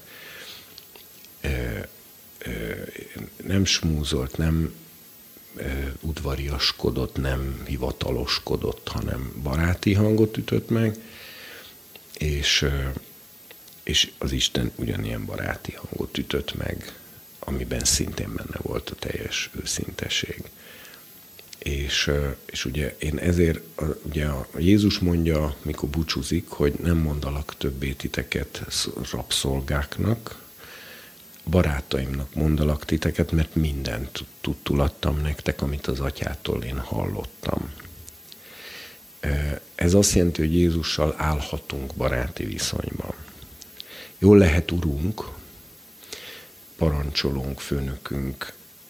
Ennek ellenére az alapviszonyunk vele az nem a, az úr-szolga viszony, és nem azért, mert mi ilyen nagy emberek vagyunk, vagy méltók lennénk rá, hanem azért, mert ő mondta, hogy nem úrszolga viszonyban szeretne lenni velünk, hanem baráti viszonyban. Nagyon érdekes az is, amit úgy fogalmaz, hogy barátaimnak mondtalak titeket, mert mindent elmondtam nektek, amit az atyától hallottam. Ez rímel a példabeszédek könyvében a barátságról mondott tanításra, mert ott az van, hogy a rágalmazó megjelenti a titkot, ezért aki fecsegő szájú, azzal ne barátkozzál. Ebből kiderül, hogy a barát, most indirekt módon kiderül, hogy a barát olyan személy, akire titkot lehet bízni. És ez pedig teljes összhangban van azzal, amit Jézus mond, hogy,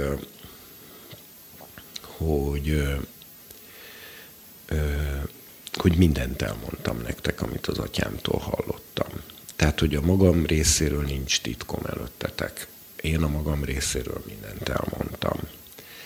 Azért, mert a barátaimnak tekintelek, és akkor ebben van egy felhívás, hogy akkor viszont tekintsük mi is őt barátunknak, ami viszont azt jelenti, hogy a hivataloskodásokat mellőzve minden titkot föltárhatunk előtte. Tehát én például nem hiszek az olyan típusú megvallásban, amikor valaki az imakamrában, miközben belül kétségek közt hányódik, 500-szor elismétli egymás után, hogy, hogy meggyógyultam Jézus sebeiben, egészséges vagyok, majd kimegy az imakamrából, bemegy a városba, tesz-vesz, kicsit szétszórtabbá válik, este találkozik a barátjával, beül a kávéházba, és azt mondja neki, hogy hát én nem is értem, miért nem gyógyulok meg, amikor minden nap megvallom 500-szor, hogy Jézus Krisztus sebeiben meggyógyultam, és minden könyvet elolvastam, és ezt mindegyiket teljesen betartom, és ami a gyógyulásról szól, és megvallásokat teszek, és stb. De hát egyszerűen nem, az meg kell, hogy mondjam neked, hogy valójában egyszerűen nem tudom, hogy mi van. Most az én kérdésem az, miért nem így mondta Jézusnak? Hát ha ő, a, ő, ő olyan barát, akivel mindent meg lehet beszélni, akkor miért ö, játszotta meg magát az imakamrában, miközben egy emberi barátjának, aki közel sem szereti őt annyira, mint Jézus, és nincs annyira közel hozzá, és nem annyira és nem halt meg érte, és, és nem, nem olyan megbízható, és nem olyan tökéletes, és így tovább, annak őszintén elmondja, hogy kétségeim vannak, vagy hogy gyötrődöm emiatt a dolog miatt, és, és egyszerűen nem értem, hogy mi van, nem értem, hogy az úr miért nem csinál már valamit, hát ilyeneket szoktak mondani az emberek, de miért nem fordítva csinálta, hogy amikor az imakamrában van, akkor Jézusnak, aki tökéletes, és mindenkinél jobban szereti őt. Miért nem annak mondja ezekkel a szavakkal, hogy ura, uram, nem értem, hogy mi van. Nem értem, hogy miért nem lépsz. Teszem a megvallásokat, meg minden, és miért nem történik már valami? Az az igazság, uram, hogy el vagyok keseredve, és az az igazság, hogy nem tudom, hogy egyáltalán mit csináljak, mihez fogjak, merre kanyarodjak, melyik utat válasszam, sötétbe botorkálok, és, a, és akkor utána elmenne és találkozna az emberi barátjával, és inkább annak mondaná azt, hogy, hogy hiszem, hogy Jézus sebeibe meggyógyultam, meg fog gyógyulni. Én állítom, hogy ha ez így meg lenne fordítva, sokkal gyorsabban meggyógyulna, mert mert, mert Jézus, ha megnézzük a Zsoltárok könyvét, akkor abban olyan imák vannak, mint amit most az előbb mondtam, hogy a Dávid őszintén megmondja, hogy nem találom az utat, nem tudom, mit csináljak, félek, elbizonytalanodtam, stb. És akkor végén szokott mondani egy-két olyan mondatot a Dávid a legvégén, hogy de azért bízom benned, megszabadítasz, hiszem, és majd még örvendezni fogok az igazak között. És ez azért őszinte, mert előtte elmondta azt, hogy hogy mi a, mik a vívódásai, és aztán úgy kiizzadja magából, hogy hát végül is most mindent összerakok, hát azért csak reménykedek, mert hát most mit csináljak, hát reménykedek. Ö, tehát én erre mondom azt, hogy amikor, amikor az imakamrában nem baráti beszélgetés zajlik, e, természetesen ez alatt nem tiszteletlenséget értek, meg hülyeségeknek a beszélését, meg össze-vissza hadoválásokat, meg, meg, meg az Istennek a tanítását, mert ugye ez is előfordul, hogy 500 igét elmondanak Istennek, és elmagyarázzák neki, és értelmezik, és prédikálnak neki, hogy neki miért kell azt csinálni, amit én gondolok. Ezek is, ez így mondjuk értelmetlenség. Mondjuk én is szoktam imában prédikálni, de én az ördögnek, tehát az ördögnek el szoktam magyarázni sok igével, hogy hova menjen, és mit csináljon, és hogy miért de Isten nem szorul rá, hogy én hosszú igei tanításokat adjak neki. Viszont, a, viszont az, hogy, hogy az ember azt mondja, hogy el vagyok bizonytalan, nem tudom, hogy most mit csináljak, én nekem az a tapasztalatom, erre szinte azonnal jönnek a válaszok. Tehát, tehát, mert Isten szereti ezt az őszintességet. És ez egy titok amit nem bízok feltétlenül mindenkire, hogy most én X dologba elbizonytalanodtam, és nem találom az utat, de hát őt, ha ő azt mondta, hogy én a barátja vagyok, Jézus, ugye tulajdonképpen hármas viszonyban állunk, mert, mert a Szent Háromság minden tagjához imádkozhatunk, az Atya az az Atyánk, tehát ő hozzá úgy megy az ember, mint az apjához. De nem az emberi földi apjához, aki sokszor volt igazságtalan, meg csinált mindenféle zűröket, meg, meg, meg, meg nem értett meg tényleg sok esetben meg hasonlók, hanem egy tökéletes apához megyek, aki, aki, hogy úgy mondjam, olyan, most ha elképzelek egy ideális édesapát, mert nekem már nem él az édesapám, de néha hiányzik egyébként, hogy, hogy, hogy olyan lenne, most már tök öreg lenne, iszonyúan ismerné az életet, és akkor például elmennék, és vele is megtanácskoznék dolgokat.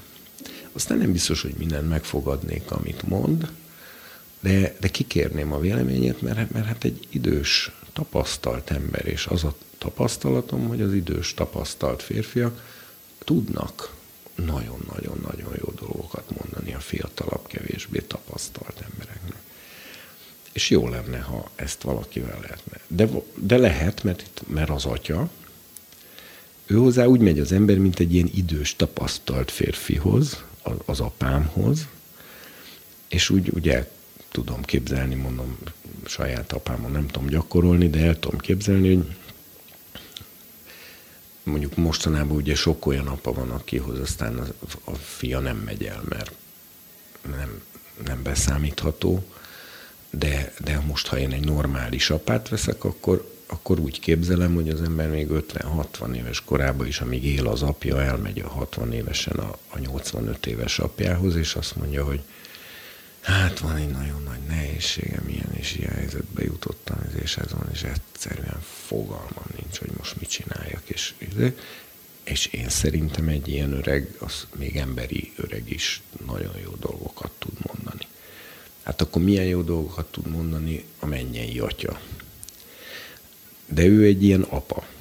De az ember egy jó apával szintén lehet teljesen őszinte. Főleg egy felnőtt ember, az már, az már lehet teljesen, mert nyilván egy tinédzser általában nem őszinte az apjával, mert fél tőle, hogy milyen retorziók lesznek. Ez tulajdonképpen szinte természetes, talán nem is kell ilyenkor, hogy az apjával teljesen őszinte legyen, hanem ilyenkor kell a barát, az Jézus. Tehát van a Szent Háromságban van egy, egy apánk, van egy barátunk, meg van egy ügyvédünk, ugyanis a paraklétos, a Szent Szellem, a paraklétos eredeti jelentése ügyvéd. Mind a három személyre az a jellemző, most emberi szinten is, hogy a titkokat meg lehet vele beszélni. Ugye az ügyvédnél egyszerűen jogi jogszabályok védik, hogy én ezt pár éve tudtam meg, hogyha egy ügyvéd rájön az, az ügymenet közben, hogy a védence embertől ölt, és ebben az ügyvéd teljesen biztossá válik, akkor sem mond, adhatja ki, nem mondhatja el, és halálá, tehát hogy sírba kell vinnie magával ezt a titkot, mert ha az ügyvéd kiadja a védence titkát, a legsúlyosabb ö, jogi büntetéseknek néz elébe. Mert az ügyvédnél iszonyú lényeges, az igazság követeli meg, hogy teljesen megbízható legyen, és mindent meg lehessen vele beszélni. De ezt a védence csak akkor meri megtenni, hogyha biztos lehet abban, hogy a titkait nem fogja kiadni, hanem még a bűnössége esetében is védeni fogja őt. Na most akármilyen megdöbbentő, a Szent Szellemről azt mondja, hogy ő a paraklétosz alapvetően ügyvédet jelent, csak másod, harmad, negyed sorban vigasztaló, alapvetően ügyvéd, hogy a Szent Háromság harmadik személy az ügyvédem, ő vele azért beszélhetek abszolút őszintén, mert ő engem soha nem fog kiadni. Ugye paraklétosz azt jelenti, hogy mellé hívott, mert a vádlott az görögül enklétosz, vagyis behívott, beidézett. A paraklétosz pedig az, akit a vádlott mellébe idéznek, és az ő dolga, hogy végig a vádlott mellett álljon, és minden tekintetben a vádlottat segítse, és mindent elkövessen annak érdekében, hogy a vádlottat felmentsék. És ennek érdekében kell, hogy a vádlottal olyan viszonyban legyen, és mi mindannyian vádlottak vagyunk, mert a sátán mindannyiunkat vádol az Isten trónja előtt, és az ügyvéd, a paraklétosz, a Szentlélek azért áll mellettünk, hogy bennünket a sátán vádlása alól föl, föl, fölmentést szerezzen a bíró előtt, aki az Isten. Ezért a paraklétosz, a Szentlélek szó szerint mellettünk áll olyan értelemben, hogy teljesen velünk van, és még a, mert, mert erre most ugye mondtam az előbb, hogy még a bűn, bűnös esetben is, hiszen pont, hogy a bűnösnek van szüksége arra, hogy ügyvédje legyen. Most erre valaki felszisztelt magába, hogy akkor Tibor azt akarod mondani, hogy a bűnös, hogy egy keresztény, ha bűnben él, akkor a Szentlélek védeni fogja őt, miközben bűnben él.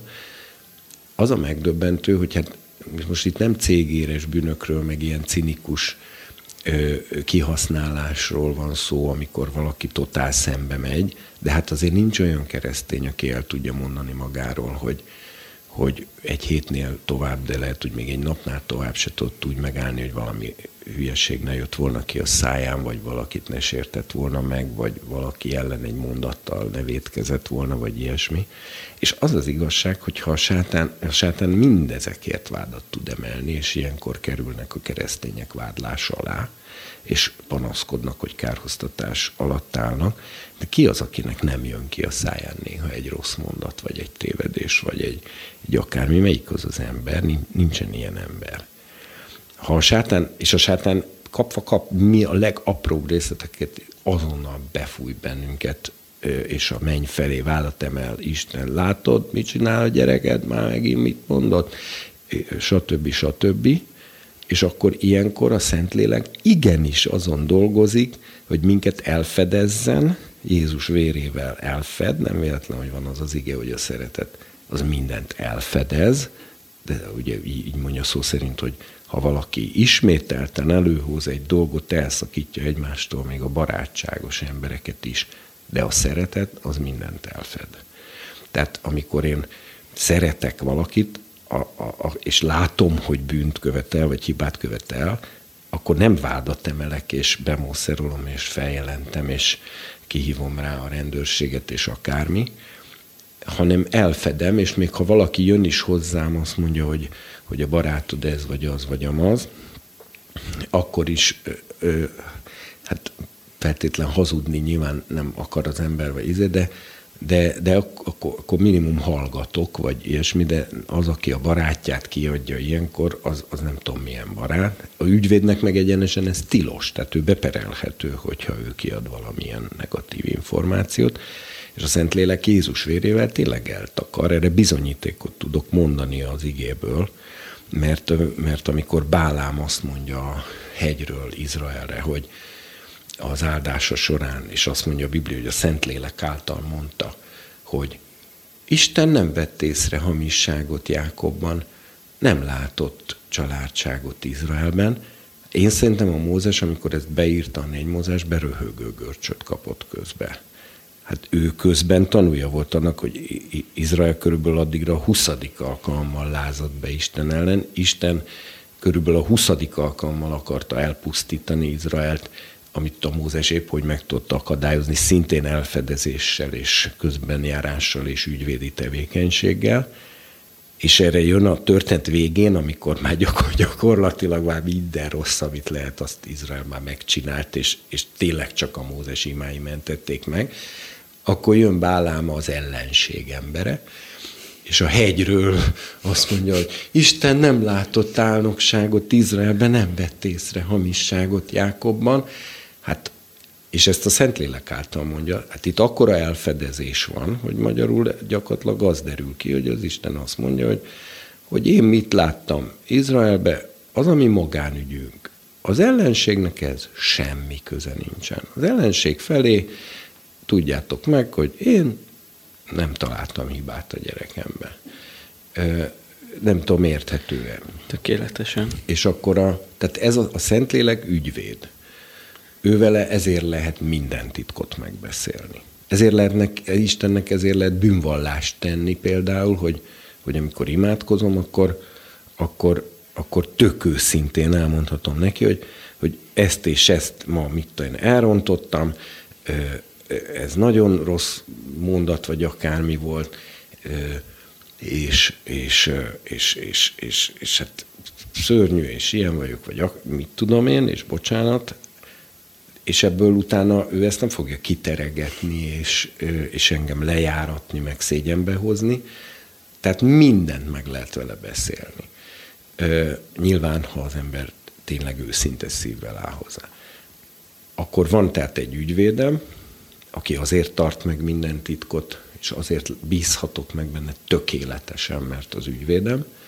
Van egy barátom, Jézus Krisztus, a Szent Háromságban, akivel azért beszélhetek meg mindent, mert a barátom nem fecsegő szájú, minden titkot meg lehet beszélni, még azt is mondhatom neki, hogy uram, el vagyok bizonytalanod, vagy nem értem, miért nem gyógyulok meg, amikor már nem tudom, mióta teszem a megvallásokat. Az az igazság, hogy mindent megcsináltam, ami a keresztény könyvekben le van erről írva, és még mindig nem működött, és most már tényleg szükségem lenne, hogy te mondjál valamit, hogy most mit csináljak, vagy, ha, vagy az is lehet, hogy semmit nem kell csinálnom, neked kéne valamit csinálnod, hogy meggyógyulj, például meggyógyítani, vagy itt megjelenni előttem, és rám rakni a kezedet, vagy mit tudom én.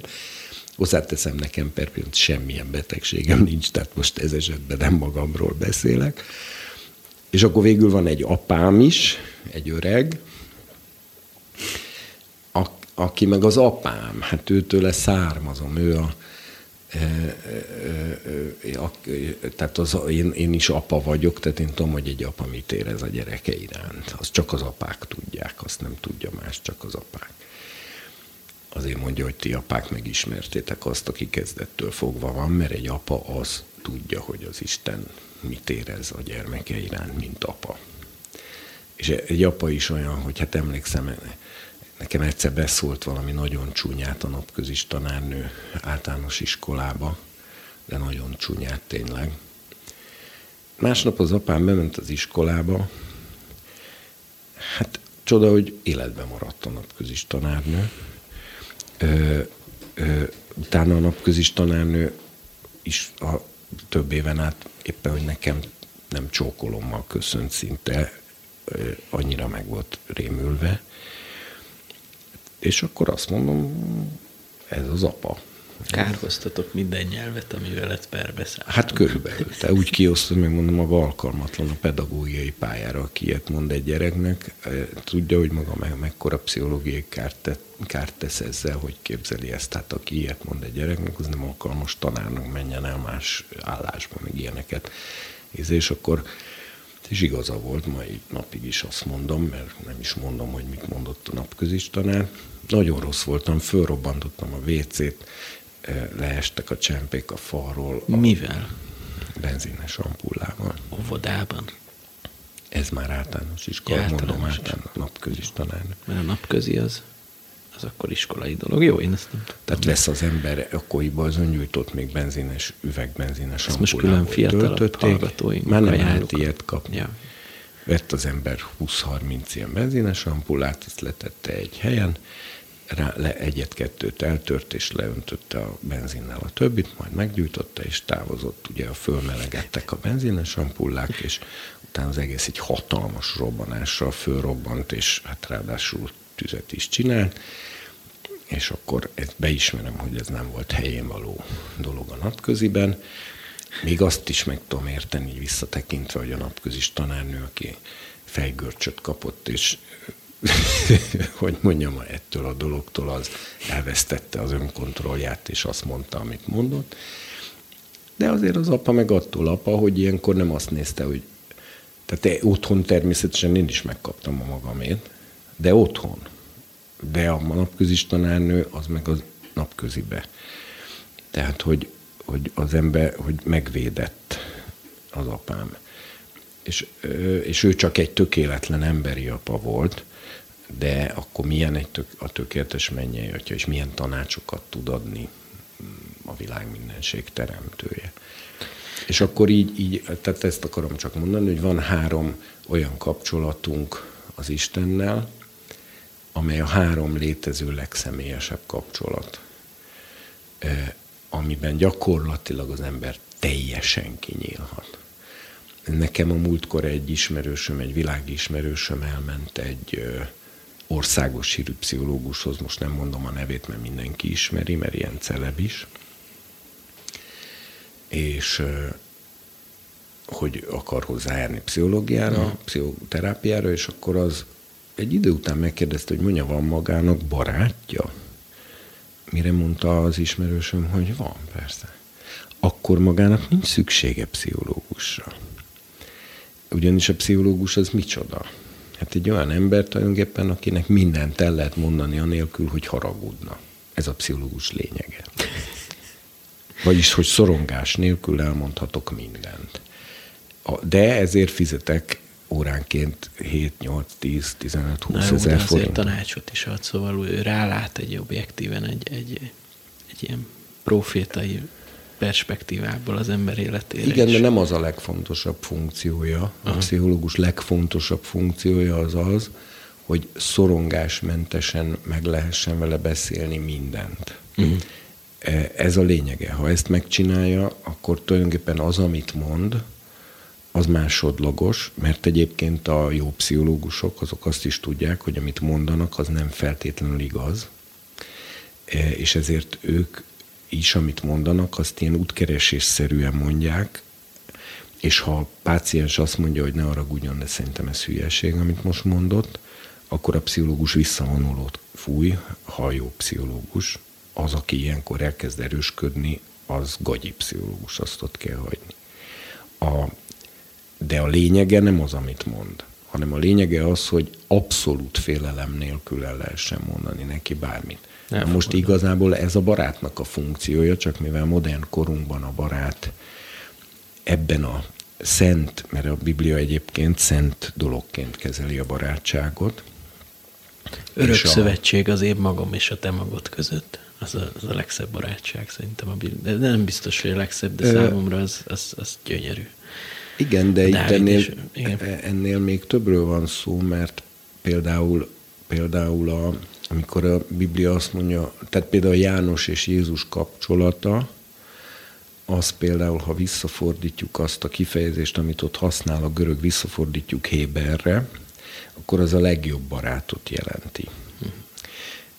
És a legjobb barát az a zsidó kultúrában, például a rabbinikus jogban, az egy jogi kategória. Olyannyira, hogy egy bűnügyben a tanúvallomás tétel alól a közeli hozzátartozók fel vannak mentve, tehát senki nem köteles a közvetlen hozzátartozója, gyereke, apja, anyja, testvére, felesége ellen terhelő tanúbizonyságot tenni, még akkor sem, ha látta, szemtanúja volt a bűncselekménynek. ezt a magyar jog is biztosítja jelenleg is, tehát apa, anya, gyerek, testvér, tehát egész közel hozzátartozó nem kötelezhető tanúvallomástételre, akár gyilkossági ügyben sem. De a megdöbbentő az, hogy a, a rabbinikus jog még valakit bevesz ide, a legjobb barátot. Ez egy személy lehet, több nem, de az az egy személy, az fel van mentve a tanúvallomás kötelezettségtétel alól, hiszen meg van írva, hogy a rágalmazó megjelenti a titkot, ezért a kifecsegő szájú, azzal ne barátkozzál. Tehát a barátság felülírja a tanúvallomás tételt, ez biblikus, ezért mondja Jézus, hogy barátaim vagytok, mert mindent elmondtam nektek, amit az atyámtól hallottam. És, és az a megdöbbentő, hogy egyébként például a Kádár rendszerben számos magyar zsidó, vallásos hívő zsidó emiatt megtagadta a tanúvalomást, amikor a legjobb barátjának az ügyében kiallgatták, és börtönt vállaltak azért, mert mivel a magyar jog nem menti föl a legjobb barátot a tanúvallomási kötelezettség alól, de a rabbinikus jog igen, voltak, akik azt mondták, hogy én a legjobb barátom ellen nem fogok tanúvallomást tenni, akkor se bekaszliznak, és bevállalták. Na most ugye ezt a faj, tehát a barátságnak ezt a szentségét, amit a rabbinikus jog jogilag is véd, de a pogány jog nem védi. Tehát itt látszik, hogy ez egy kinyilatkoztatásból származó látás, amit a pogány kultúra nem integrál. Ugye ma ezek a fajta legjobb barátságok, ezek a, ma, ma már nem üzemelnek, és ezért mennek az emberek pszichológushoz. Nem kéne pszichológushoz járni, hogyha lennének barátok. És ez a fajta, most csak visszatérve egy kicsit, mert ez, na, ezen megakadtam én, hogy, hogy ez a fajta őszinteség, és ez a fajta hit, ez a kulcs végül is a csodákhoz is.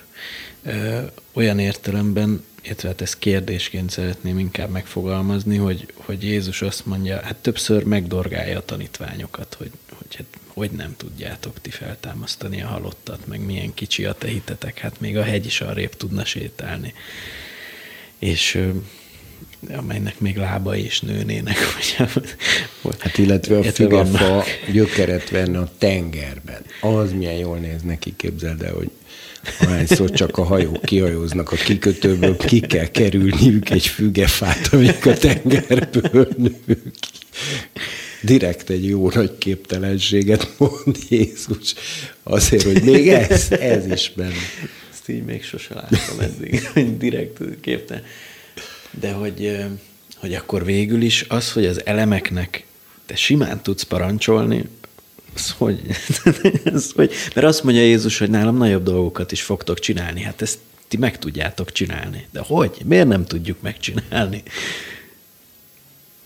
De miért nem tudjuk? Hát meg tudjuk. Hát miért nem? Hát kevés szemmel látható Én nekem az a tapasztalatom, hogy az időjárást irányítani hitbeszédével könnyebb, mint betegeket gyógyítani. Tehát a szél, a nap, a felhők, a, az eső, az jobban engedelmeskedik sokszor, mint az emberi test. De, de személyes sztorit mesélj erről. Hát amikor a Pajor Tamással csináltuk a, az Ámennek a Jézus felold a TV Terror alól című számának a videoklipjét, amit hát úgy kell képzelni, hogy Tamásnak nagyon, mint mindig, rendkívül nagy ívű elképzelései voltak. Például száz tévét fogunk ledobni egy helikopterről, ami, és, és engem, aki a, a, abban az időben, ifjúkoromban, tehát az, hogy én a postán befizessem a telefonszámlát, hogy konkrétan melyik eh, ügyintézőhöz kell ezzel oda menni, ez annyira nagy problémát jelentett, hogy általában nem fizettem be a telefonszámlát, mert valaki más fizette be értem. Tehát ha létezett szerencsétlen ember a hétköznapi ügyintézésekben az én voltam, de mint legjobb barátra Tamás engem felkért gyártásvezetőnek. Kérlek. Szépen nekem kellett beszereznem a száz tévét, uh-huh. a száz tévét egy pótkocsi sifával elszállítani egy tévészerelővel. Rémálom. Ez, rém, aki, ez kiszer, rémálom, igen. aki kiszerelte a száz működésképtelen uh, tévéből, kiszerelte a belsejét, uh, hozzáteszem a tévékkel, tele lett a kertje, tehát úgy képzeld el, hogy a, amikor lepakoltam a pótkocsi fáról, lepakoltuk a Bence barátommal, aki szintén azóta is itt van a gyülekezetben, lepakoltuk a tévéket a kertjébe, akkor a kerítésnél magasabban állt a, a, a tévészint a kertbe, és a gyümölcsfák lombja a tévék közül bontakozott elő, és a, volt három napja, hogy kiszerelje, akkor, akkor utána alul kellett vágni bele fűrészsel egy lukat, hogy a száz statiszta, beledughassa a fejét a tévékbe, és száz tévifejű statiszta táncolhasson a hegyoldalba. Majd az egész dolognak az lett volna végül, hogy miután már számos ilyen jelenet, hát fölvettünk például száz tévéfejű statiszta ö, a vonatablakból, ö, vonatablakokból zsebkendőkkel integet, mikor is Tamás felhívta a feleségemet, hogy Zsuzsi, Zsuzsi, gyorsan, vágjál szét egy lepedőt 101 forma darabra, mert, és akkor a feleségem, aki engem már egy hete nem látott a filmforgatás miatt, az azt válaszolta, hogy ne haragudj Tamás, de ezt már nem. Mire Tamás elment a közérbe, vett egy százas papír zsebkendő csomagot, és ezzel sikerült integetni a statisztáknak. Na szóval, és a végén lett volna, hogy ledobjuk helikopterről a Budaörsi reptérről, és már tárgyaltam a helikopteressel, hogy az ejtőernyő kioldó kampokra, hogy tudjuk felrögzíteni a tévéket úgy, hogy lehetőleg ne okozzunk tömegbalesetet. és akkor, amikor mindezek meg voltak szervezve, és mentünk át az Erzsébet hídon, és a száz statiszta már ott várt bennünket a Budaörsi hegyeken, és a többi, és én az ifával vittem, a, és akkor elborult az ég, és akkor, és akkor úgy tűnt, hogy minden meghiúsul, és akkor Bencével imádkoztunk, és szóltunk a felhőknek, hogy menjenek el, és süssön ki a nap, és, izé, és a felhők elmentek, a nap kisütött, aztán már úgy volt, hogy nem is érünk oda Azonnal. napnyugtáig, gyakorlatilag, hogy nem is érünk oda napnyugtáig, és aztán odaértünk, és még le is tudtuk forgatni napnyugta előtt, azt már nem hiszem, hogy meg tudtuk lassítani a napot őszintén szólva, de de akkor még ez is felmerült. Hú, ez nagyon szürreális. Na de az a poén, hogy mire, a, hogy, hogy mire, a forga, tehát mire a forgatás vége lett, addigra rutinszerűen ö, irányítottuk már az időjárást. Tök komolyan mondom, már röhögtünk magunkba azon, Aztán.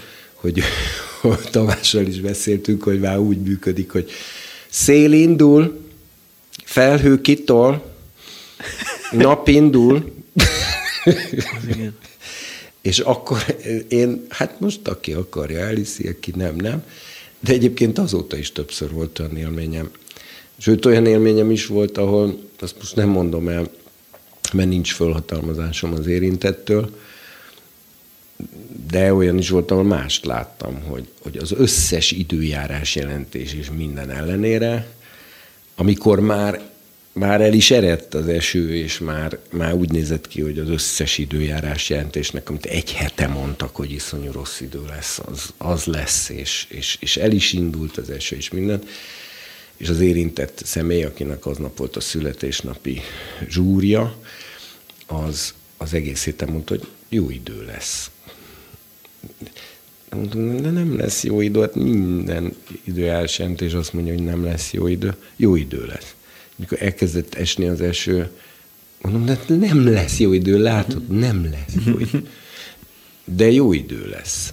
És kisütött a nap, és egész nap sütött a nap dacára minden időjárás jelentésnek, és a zsúr tökéletes békességben lezajlott a kertben, és aztán, amikor mindenki hazament, akkor elkezdett csöpörészni az eső. Tehát én, én azt tapasztalom, és sok ilyen bizonyságot hallottam, tehát az időjárás nem olyan nehéz ügy, mint mondjuk például valakinek a gyógyulása. Nekem ez egyértelmű tapasztalatom. Mert a gyógyuláshoz már kell a másik fél is? Ezt nem tudom megmondani, hogy miért. De hát lehet, hogy ez is oka.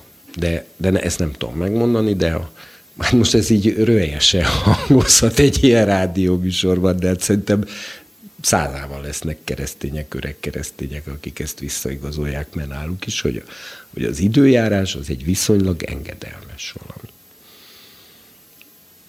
Az Isten fiainak. És lehet, hogy Jézus ezért nézett a tanítványokra, hogy még ez sem megy, hát akkor mi lesz itt később? Jó, tehát akkor a vizenjárás sem. Az más, azzal én sose probléma. próbálkoztam. Nem, nem is tervezem. Van egy brit pasas, aki talán brit, a Dynamo, talán ő az, aki, aki de hát nyilván trükk. Vagy én nem tudom, én most néztem több ilyen több ilyen bűvészt, és én nem vagyok róla meggyőződve, hogy ezek csak trükköket használnak. Szóval neked erről mi a véleményed? Az, hogy leszedi egy csirke fejét, meg most éles váltás nem csak tudom, eszembe mert nem értek hozzá, de azt gondolom, hogy lehet a bűvészségnek egy olyan szintje, ahol határos a mágiával, és, és de ezt nem tudom megítélni, mert ehhez teljesen jó, mindegy, nem is nagyon csak... foglalkozom veled, meg ha foglalkoznék, se biztos, hogy meg tudnám ítélni. De, de hát mivel a, a Biblia a mágiáról, mint realitásról beszél, tehát a Biblia nem materialista, és elismeri, hogy az ördögi oldal is képes ö, csodatételre, ezért ez bibli, bibliai világnézet alapján az nem probléma, hogy a mágia az működik, ez realitás, csak éppen ezért a mágia írtózatosan nagy gonoszság mert nem Jézus nevében, nem Isten igéje szerint, és nem a Szent Szellem által tesz csodát. Tehát az igazi mágia, mert nyilván van, mondom, a bűvészkedés, ami, szerint, ami nem is ütközik a Bibliában, mivel az csak trükközés, tehát nincs benne okkultizmus, ez egy játék tulajdonképpen. A, de az igazi mágia az, az halálos bűn. Hogyan látott Jézus minket? Mi mindig csak azzal vagyunk elfoglalva, hogy mi hogy láttuk Jézus, meg ő milyen volt, de ő hogyan látott minket? De én, ezt Hát jó, csak mondtam, hogy hát ez megint olyan dolog, hogy, hogy van ezzel kapcsolatban bármiféle gondolatod. Engem ez a kérdés de ha ilyen kérdéseket teszel fel, akkor javaslom, hogyha befejeztük a 14. adást, akkor utána Jézussal indíts egy ilyen podcast sorozatot, és akkor ő majd tud neked válaszolni ezekre a kérdésekre. Hát én nekem legfeljebb hogy mondjam, feltételezéseim vagy tippjeim lehetnek. Hát biztos, hogy nagyon szeret minket. Hát de mégis ugye az egyháza mennyasszonya, már most mivel ő egy normális ember ezért nyilván szerelmes a mennyasszonyába, és úgy tűnik, hogy úgy is lát bennünket, hogy, hogy mondjam, tehát, hogy valahogy így a hibáinkat nem annyira látja. Ugye az a jellemző az ilyen típusú szemléletre. De ha látja is, nem, nem veszi elő őket. Én Jézustól, amikor úgy érzem, hogy, hogy szólt a szívemhez kárhoztató szót, betűt, hangot, hangulatot, hangsúlyt soha nem hallottam.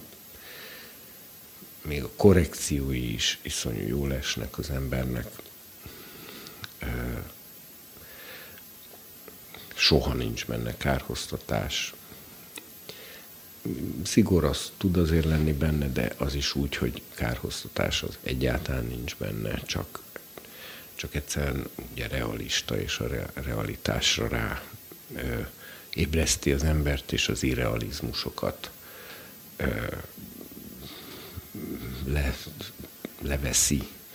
Lásd az előbb, amit illésnek, illésről mondtam, hogy hát úgy korrigálja az embert nagyon kedvesen, de meg nem csak korrigál, mert hát ugye ez is, hogy azért milyen vőlegény lenne az, aki állandóan korrigálná a mennyasszonyát, hanem elsősorban szereti, és azt fejezi ki. Hát ilyesminek érzékelem én. Én amikor sikerült meghallanom a hangját, ami nem annyira gyakori azért, mint szeretné az ember, az, akkor mindig az volt az élményem, hogy sokkal jobb, mint amilyen számítottam. Tehát tehát mindig felülmúlta a várakozásaimat a jósága. Na most nekem van egy olyan típusú kérdésem, hogy menjünk haza, Tibor, vagy beszéljük meg a törvény kiüresedését, hogy érzed? Megbeszélhetjük. Mert gondoltam, De hát, hogy... ha te haza akarsz menni, akkor haza. Nem, én veled boldogan beszélgetek, csak most megosztom a hallgatókkal is, hogy, hogy tulajdonképpen 80-90 órája tanítasz folyamatosan, tehát hogy hát azért nem leszámítva azt a néhány órát, amíg aludtál. Volt a... Igen. Igen, hát egyébként elég szétszórt is vagyok, mint Pajor Tamás barátom, megjegyeztem múlt héten. Mondtam, valahogy bejött, hogy nagyon szétszórt, és akkor mondta, hát persze, hogy szétszórt vagyok, hát zsidó vagyok. Hát a zsidók szét vannak szórva.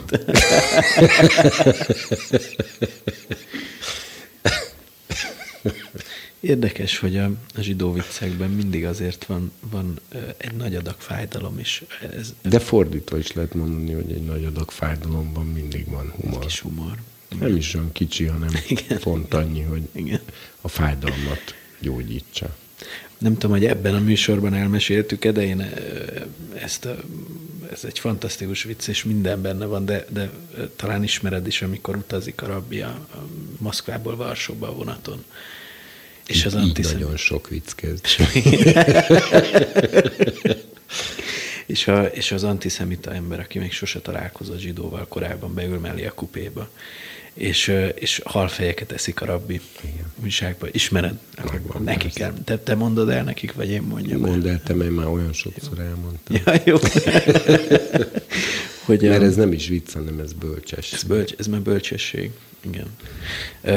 Minden esetre az a lényege a dolognak, hogy halfejeket eszik a rabbi újságpapírból, és, és akkor az antiszemita nem állja meg, és megkérdezi, hogy maguk zsidók, azt, azt hallottam, hogy azt mondják magukról, hogy maguk a legokosabbak a világon, hogy ennek mi az oka.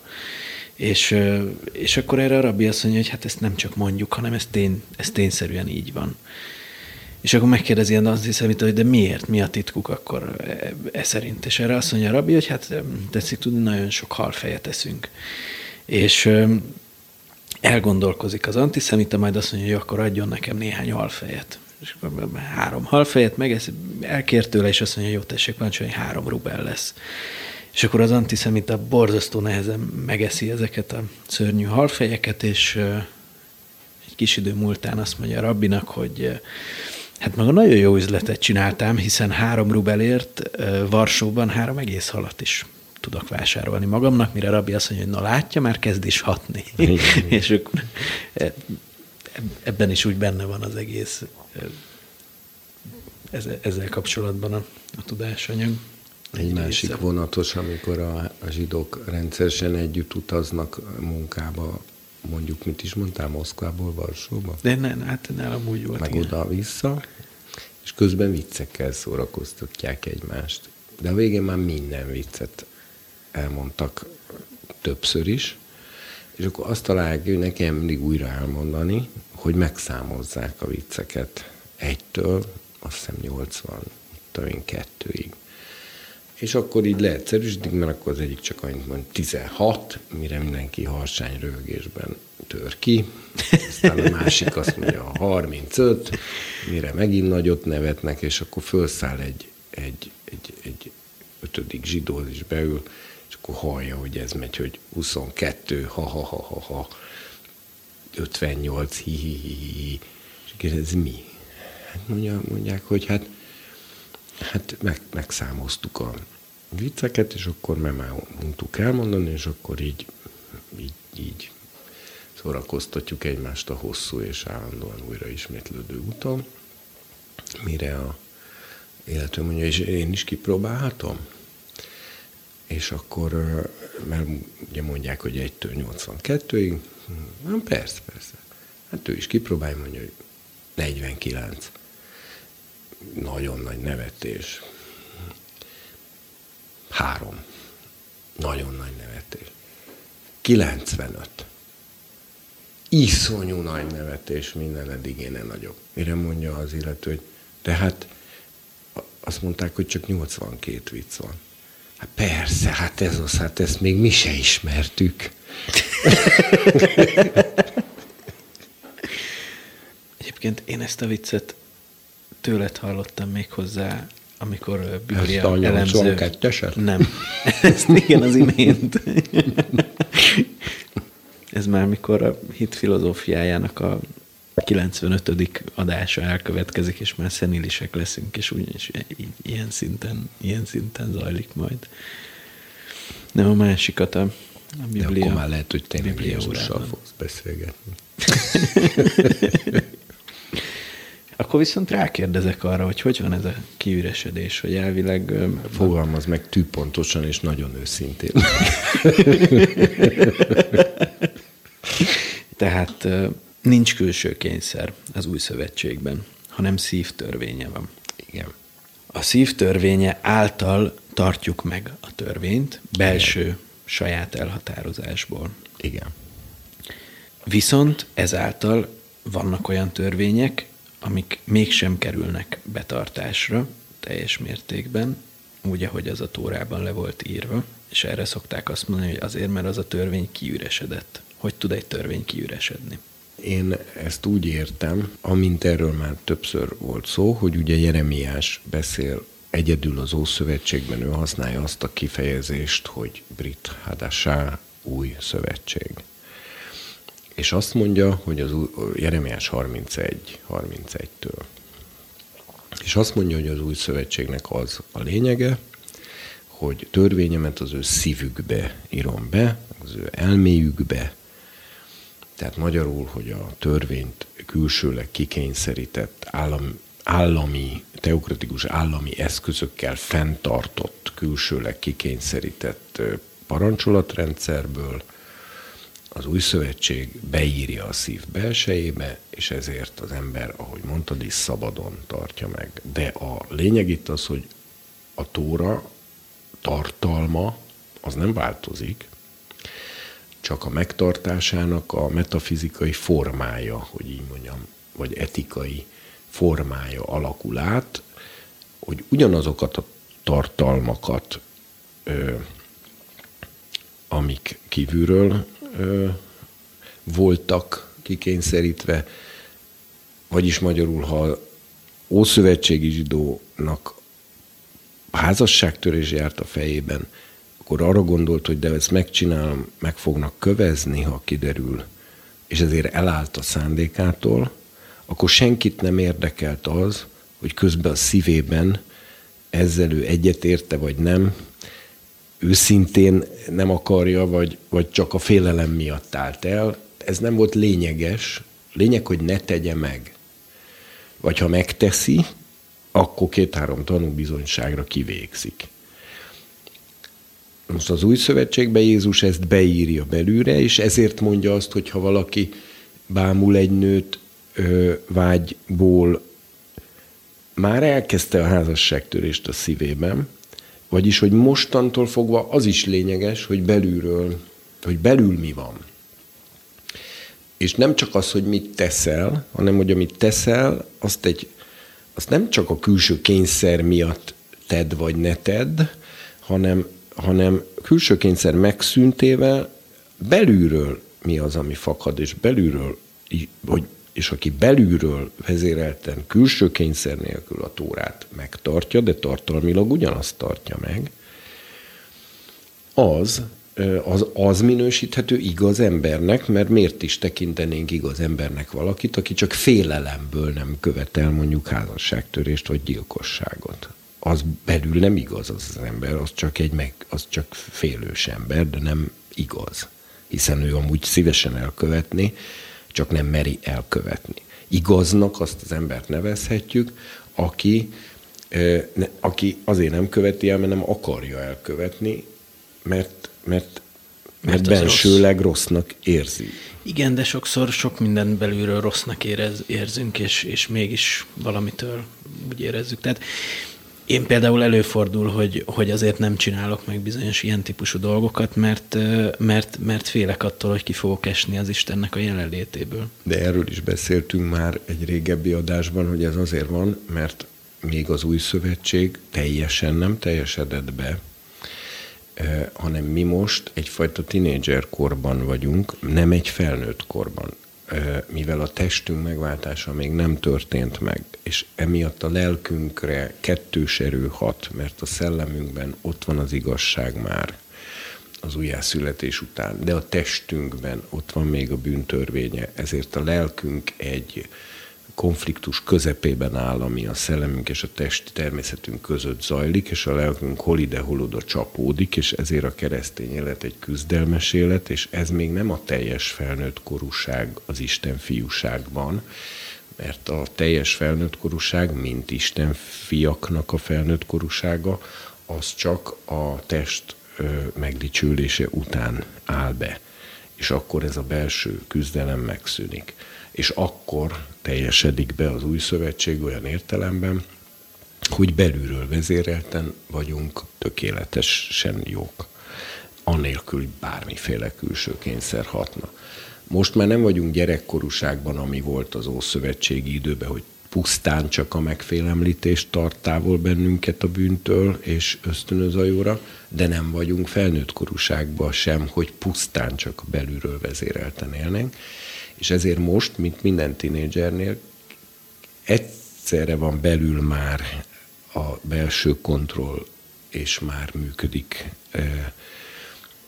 az újjászületett szívnek a, a jó szándéka, de mivel közben még működik a testi természet, ezért még bizonyos megfélemlítő tényezők fenn vannak tartva az atya részéről is.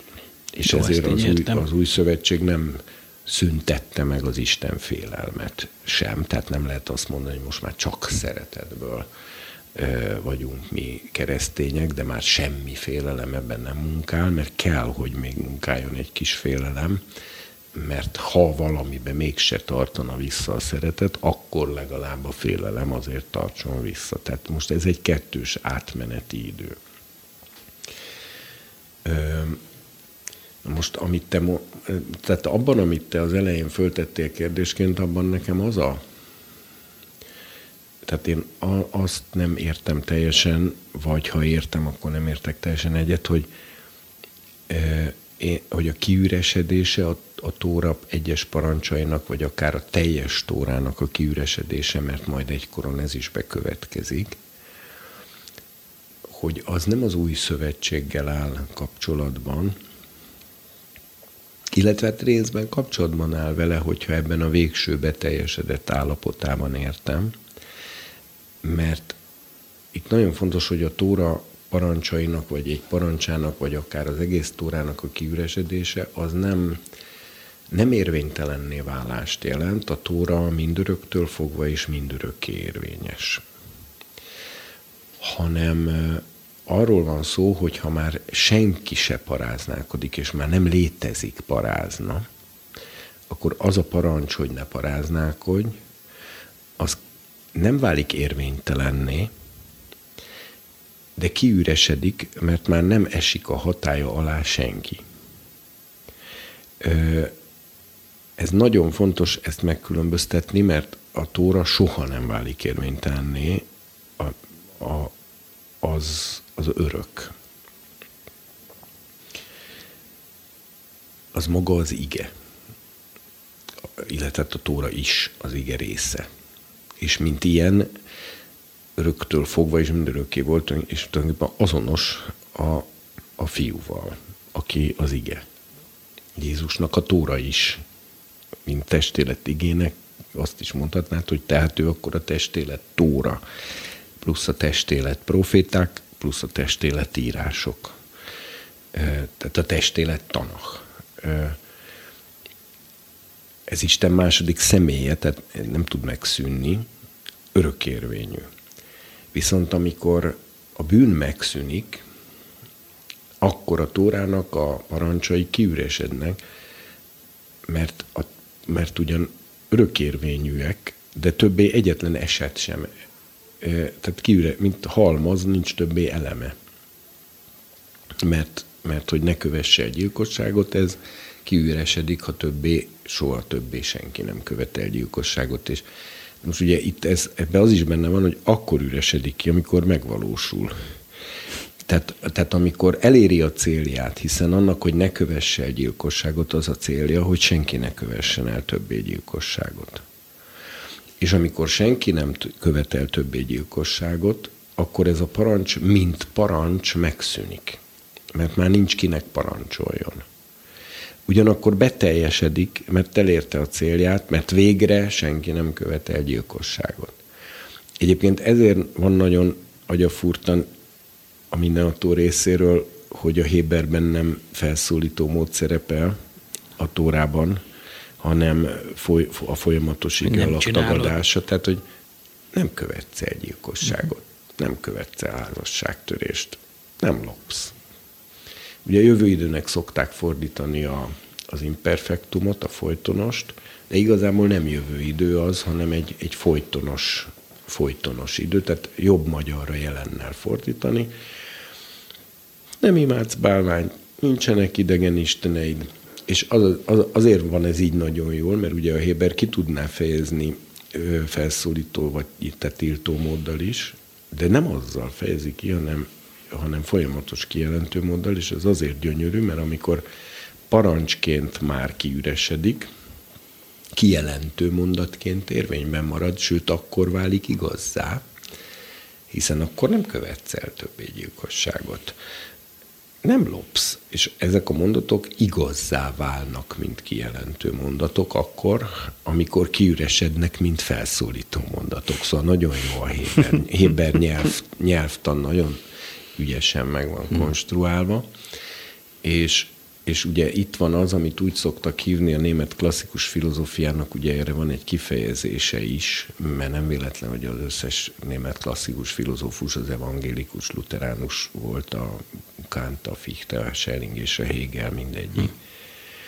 És ugye már nem is tudom melyikük, talán a Schelling vagy a Hegel vezette be azt a dialektikus filozófiában használt kifejezést, németül Aufheben, felemelkedés, azt hiszem valami ilyesmi, de a, de a magyar filozófiai irodalom, főleg annak idején, amikor a marxizmus nagyon topzódott a dialektikus logikával, akkor, de szerintem ezt már előtte is használták a hegeliánusok a magyar nyelven, hogy úgy fordították ezt, hogy megszűnten megmarad. És ez, erre egy Még ott akadtam le, hogy a marxizmus topzódott a dialektikus logikában. Hát igen. Ezt már... Na, de, de ezt nem értem. Melyik részét? Hát... hát a marxizmus az ugye átvette a Hegelnek a dialektikus ö, logikáját, amit a Hegel a logika tudománya című művében nagyon-nagyon alaposan kidolgozott, és ami amúgy, bár a formállogikusok elég mélyen megvetik, de azért azt gondolom, hogy azért az egy nagyon okos dolog, és, és az élet számos területén nagyon igaz. De mi a lényege? Hát a lényege az, a, az ugye vulgár szinten úgy szokták mondani, hogy, hogy a tézis, antitézis, szintézis. Tehát a mhm. lényege az, hogy, hogy a minden dolog úgy működik, hogy, hogy, hogy amikor van egy pozitív állítás, vagy egy pozitívuma, akkor amellett megjelenik annak a tagadása, és valamiképp az állítás és a tagadás együtt hoz létre egy magasabb szintű igazságot. Hát ez a, ez a filmírásban is, igen, a dramaturgiának is ez az alapja végül is.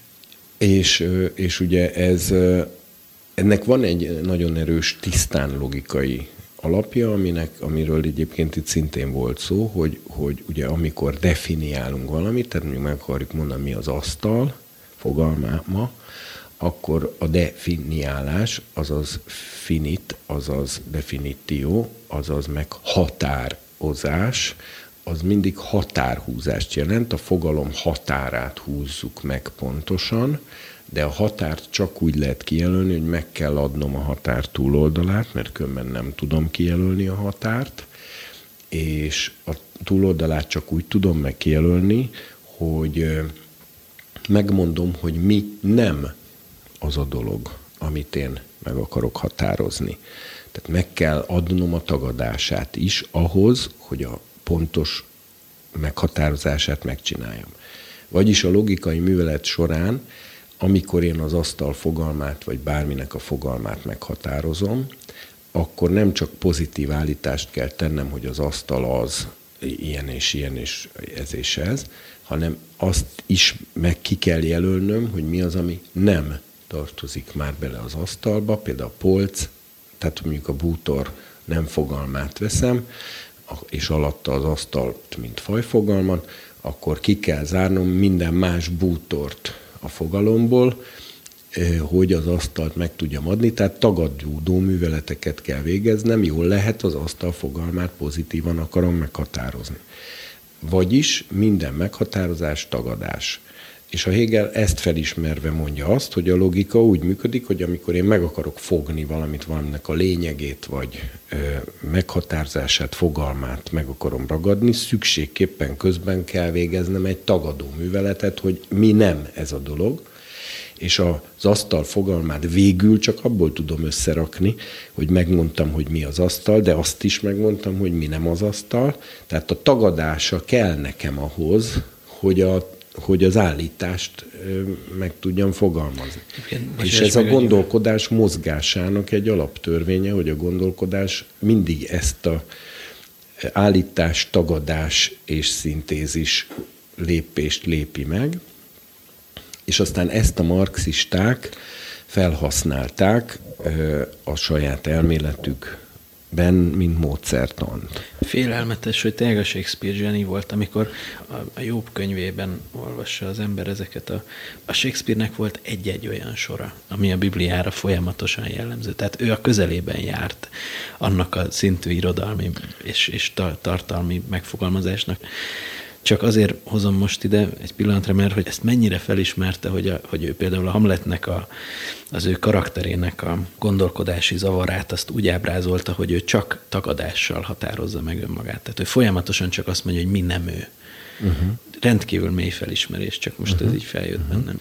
A Shakespeare-nél néha van olyan fokú tűpontosság, Ugye? ami már közelben, közelébe jár, és az a tömörség. Igen. Tehát, hogy egy két, sor, két rövid sorra Igen tud mondani olyat, ami az biztos egyébként, hogy bibliaolvasó ember volt, mert az, az látszik a, a hát tett utalásaiból, meg ilyenekből is. Most, hogy az élete mennyire volt biblikus, azt hagyjuk, de, de hogy, de hogy amellett, hogy zseni volt, meg iszonyú intelligens, amellett bibliaolvasó ember is volt, száz százalék meg hát hihetetlenül ismerte az életet. Viszont, tehát visszatérve a törvény kiüresedésére, a, a tő, ez, amit beszéltünk a törvény parancsolatainak, hogy amikor beteljesedik, mint kijelentés, akkor megszűnik, mint felszólítás, amit, a, ami, amit meg csak a héber nyelvnek ez a zseniális jellegzetessége tud ilyen jól kifejezni ami biztos, hogy emögött pontosan az az isteni szándék áll, hogy valami, ami, ami proféci, a parancs addig, amíg nem úgy csináljuk, az proféciává válik akkor, amikor már úgy csináljuk. De, és így őrzi meg azért örök érvényét, hogy ez egy, ez egy nagyon jó példa a Hegeli dialektikának erre az aufében, tehát erre a megszűnten megmarad jellegére, hogy a törvény, amikor beteljesedik, tehát amikor teljesen megvalósul, akkor, mint parancsok rendszere, egyben megszűnik. Ez a megszűnten megmarad. Hogy a megvalósulásakor be is fejeződik. Ugye ez egyébként a görögbe is kifejeződik, mert a telos szó, ami, ami véget is jelent, de ugyanakkor célt is jelent, és beteljesedést is jelent, az is jól kifejezi, hogy hát amikor a futók a célba beérnek, akkor a futóversenynek vége. Amikor eléri a célját valami, akkor az megszűnik. És, és ilyen értelemben szűnik meg a tóra amikor ez az ég és ez a föld elmúlik, és ezért mondja Jézus, hogy amíg ez az ég és föld fennáll, addig a tórámból egyetlen jóta vagy egyetlen pontocska sem veszhet el. De hozzáteszem, utána se veszik el, a, a, csak, csak már nem a betű és a parancs értelmében maradt fönn, hanem mint megvalósult valóság. És hát itt talán visszakanyarodva mégiscsak azt mondom, hogy, hogy bizonyos értelemben egyet értek azzal, amit mondtál, hogy amikor az új szövetség beteljesedik, tehát nem most, hanem amikor majd már teljesen beteljesedik, ami akkor lesz, amikor már megdicsőült testben élünk, és már soha nem fogunk tényleg semmi bűnt, meg hibát, meg vétket, meg rosszat elkövetni, garantáltan, akkor, akkor a törvény beteljesedik bennünk, tökéletesen megvalósul, de egyúttal valóban ki, kiüresedik, mert többé nem lesz ügy, amely a hatája alá esne. És nincs értelme már azt mondani, ne paráznál, hogy olyanoknak, akik már száz százalék, hogy soha nem paráználkodnak. Tulajdonképpen Isten, amit kimond, az megvalósul. Igen. És mi most annak vagyunk, akkor ezek szerint a tanúi, egy, ugye azoknak nem voltunk a tanúi, amik a, amik a, a Mózes egybe szerepelnek, amikor, amikor Isten megteremti a világot a kijelentéseivel, legyen világosság, lett világosság, stb.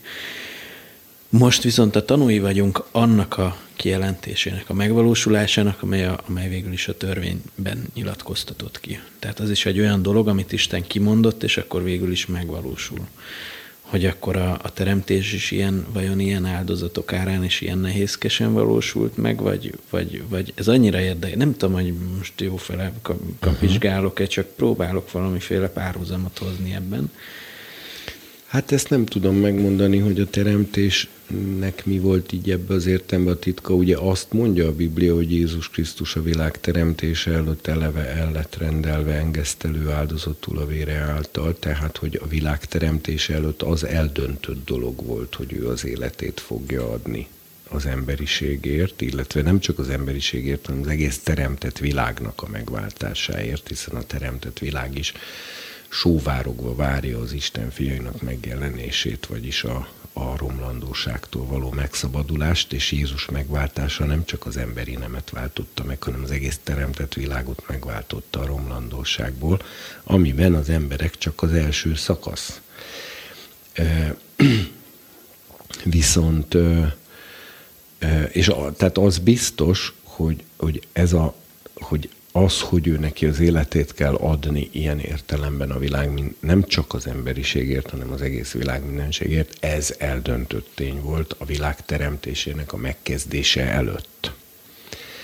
De hogy a teremtéskor már szükség volt-e valami ilyesféle önfeladásra az Isten részéről, ugye ez érdekes kérdés, hogy amikor elkezd teremteni és elkezdte létrehozni a tőle különböző valóságokat és szabad akarattal ruházott föl szellemi lényeket, sőt tulajdonképpen elindult egy kiüresítés, mert Isten átadott angyaloknak olyan hatalmi köröket, galaxisok meg izék fölött, hogy ugye a sátán bukása óta se sikerült például ezt még visszaszerezni, de vissza lesz szerezve természetesen, de elég hosszú folyamat visszaszerezni, vagyis ez mutatja, hogy Isten a hatalom megosztását nagyon Szóval ez egy igazi hatalom megosztás volt, hogy tényleg óriási hatalmakat adott át a teremtményeinek, és szinte majd nem meg lehet kockáztatni, hogy alig tartott vissza magának valami kis biztosítékot. Az igaz, hogy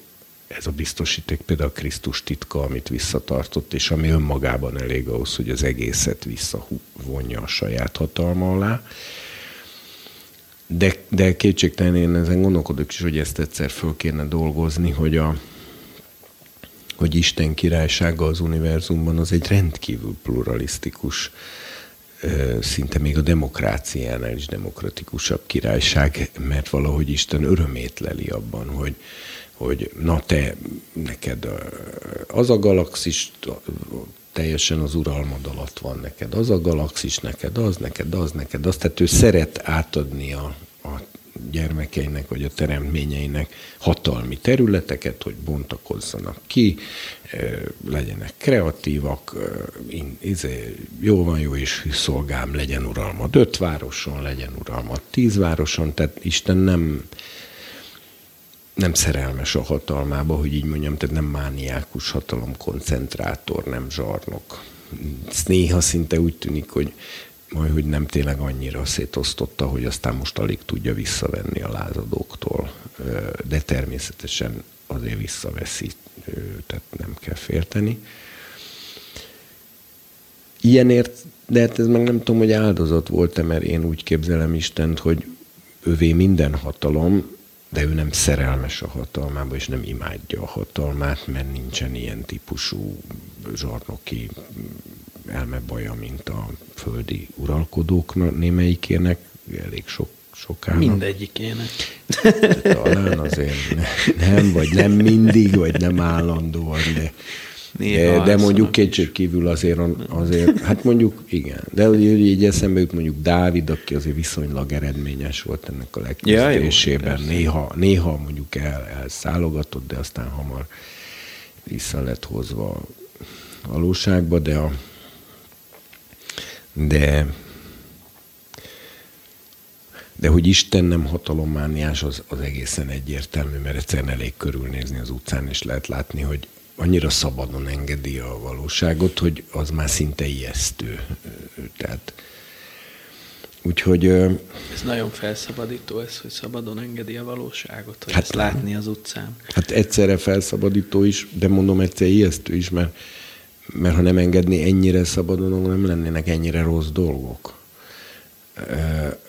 De, de mivel, mivel Isten nagyon, hogy mondjam, szabad elvű most ilyen értelemben, e, jól lehet minden hatalom abszolút birtokosa, de gyönyörködik abban, hogy a teremtményei kibontakoztatják magukat, még akkor is, ha ennek időnként nagyon rossz ára van, és abban is egészen biztos vagyok, hogy az eljövendő örökké való világban, ahol már nem lesz rossz, illetve csak egy ilyen mellék szemétdombon koncentráltan a gyehennában lesz, de a világ mindenség egészéből kivonódik a rossz, éppen azért, mert a gyehennában lesz összesűrítve. És ezért a többi helyen a, a jó teljes uralma érvényesül, és Isten lesz minden mindenben. Biztos vagyok benne, hogy a szabadságunk nem fog csökkenni. Tehát az, a, a teremtmények szabadsága az ugyanilyen volumenű lesz. Csak, csak felnőtt korban. Csak ér. felnőtt korban, és nem fogjuk rosszra használni. Mm és, és mi is olyan értemben, hogy így mondjam, hát ugye ezt végül is mond ilyet az ige, hogy amikor majd eljön meg, meglátjuk, hasonlókká leszünk ő hozzá, hogy hát bármilyen megdöbbentő, de abban az értelemben istenszerűekké válnak az üdvözült lények, hogy belülről fakadóan nem követnek el soha rosszat, mint hogy Isten is belülről fakadóan nem követ el soha rosszat. Hát ez ma, ma, ma ez nekünk fölfoghatatlan, de mégis ez lesz a realitás. És és marad az óriási szabadság, de közben mindenki jó marad. Ez fantasztikus. Ez, ez, ez, ez, ez ennél tényleg nem lehetett emberi szív tényleg meg se gondolt ilyen verziót. Szóval én szerintem az nem volt neki nagyon fájdalmas, hogy a hatalmát megosztotta, de az biztos, hogy előtte, hogy Jézus az örökké valóságban el lett rendelve engesztelő áldozatul a világért, nem csak az emberiségért, hanem az egész teremtett világért. Ez az a biztosíték egyébként, amit Isten visszatartott, mert ez az egyetlen biztosíték arra, hogy a lázadással szemben vissza tudja szerezni a, a lázadás által elszakított ter- területeket, vagy szférákat, de valahogy nem, én nem gondolom azt, hogy ez hogy ez akkor ott van, fájdalommal járt volna.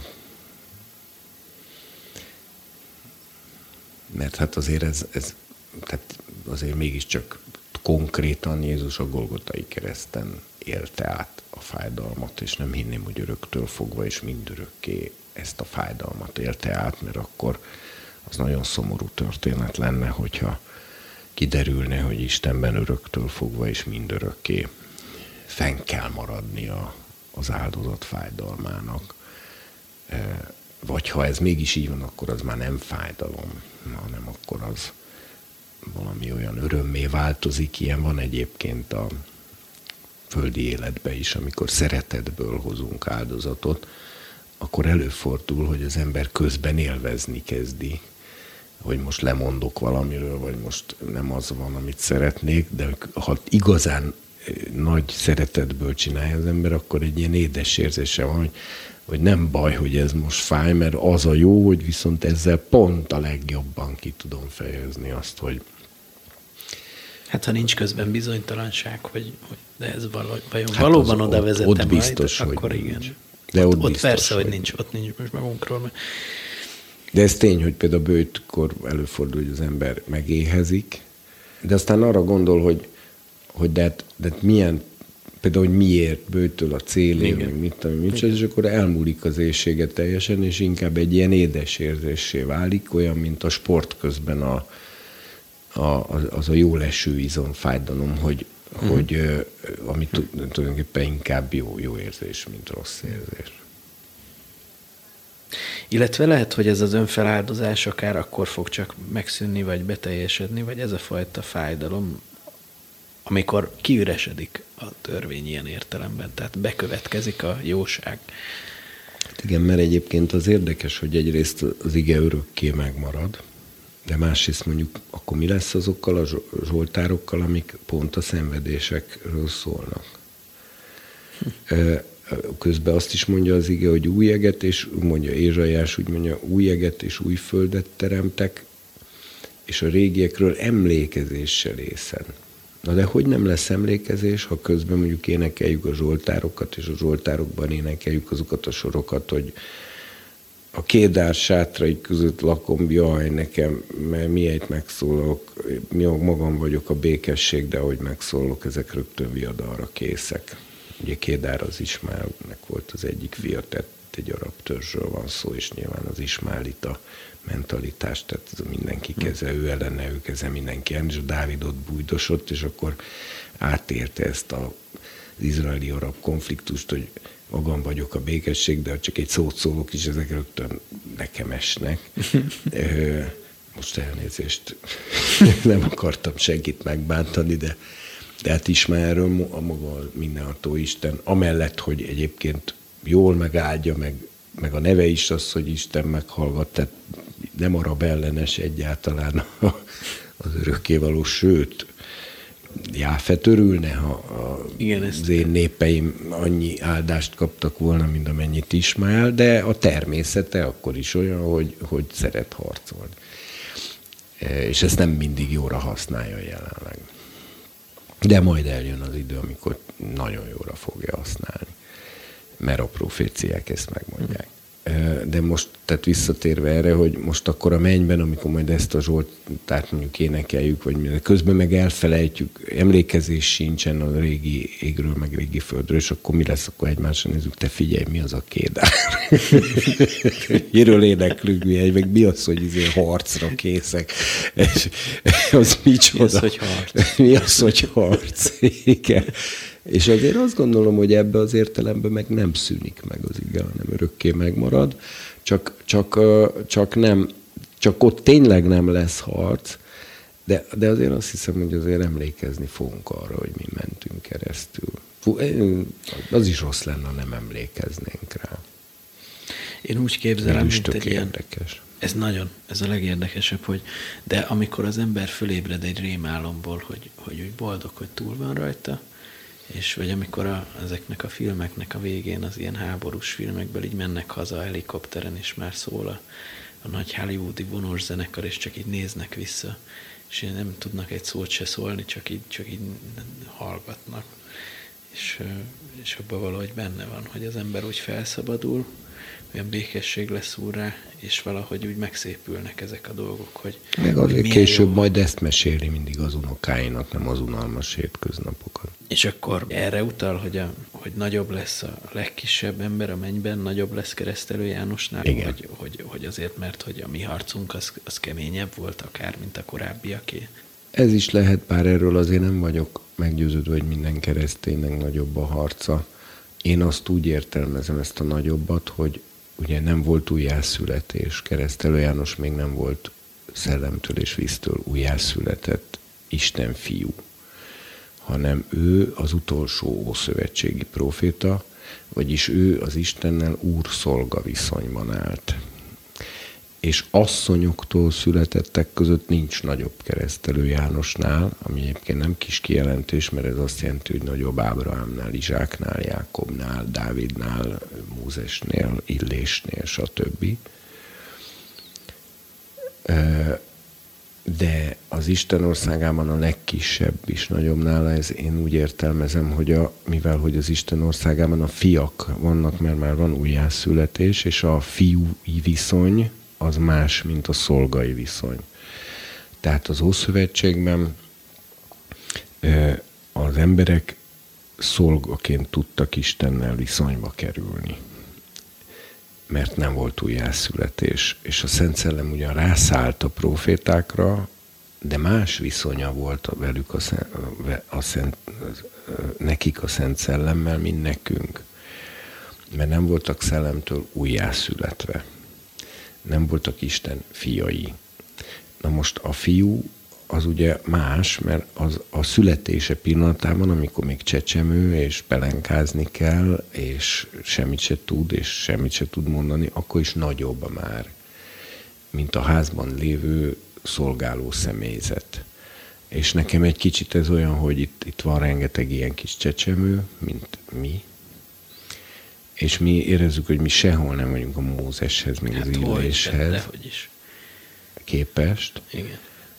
És ez igaz, ahogyan egy, ahogyan egy két éves kisfiú, aki a családban az édesgyermek, az fölnéz a gyerek vigyázóra, meg a, meg a izés, és a Mózes pelenkáz minket, meg a Dávid pelenkáz, tisztogatnak minket a zsoltárokkal, meg a tórával, meg a profétákkal, profétákkal, meg, meg, meg etetnek, meg cumisztatnak, meg, meg büfisztetnek, meg fürdetnek, meg mit tudom én micsoda.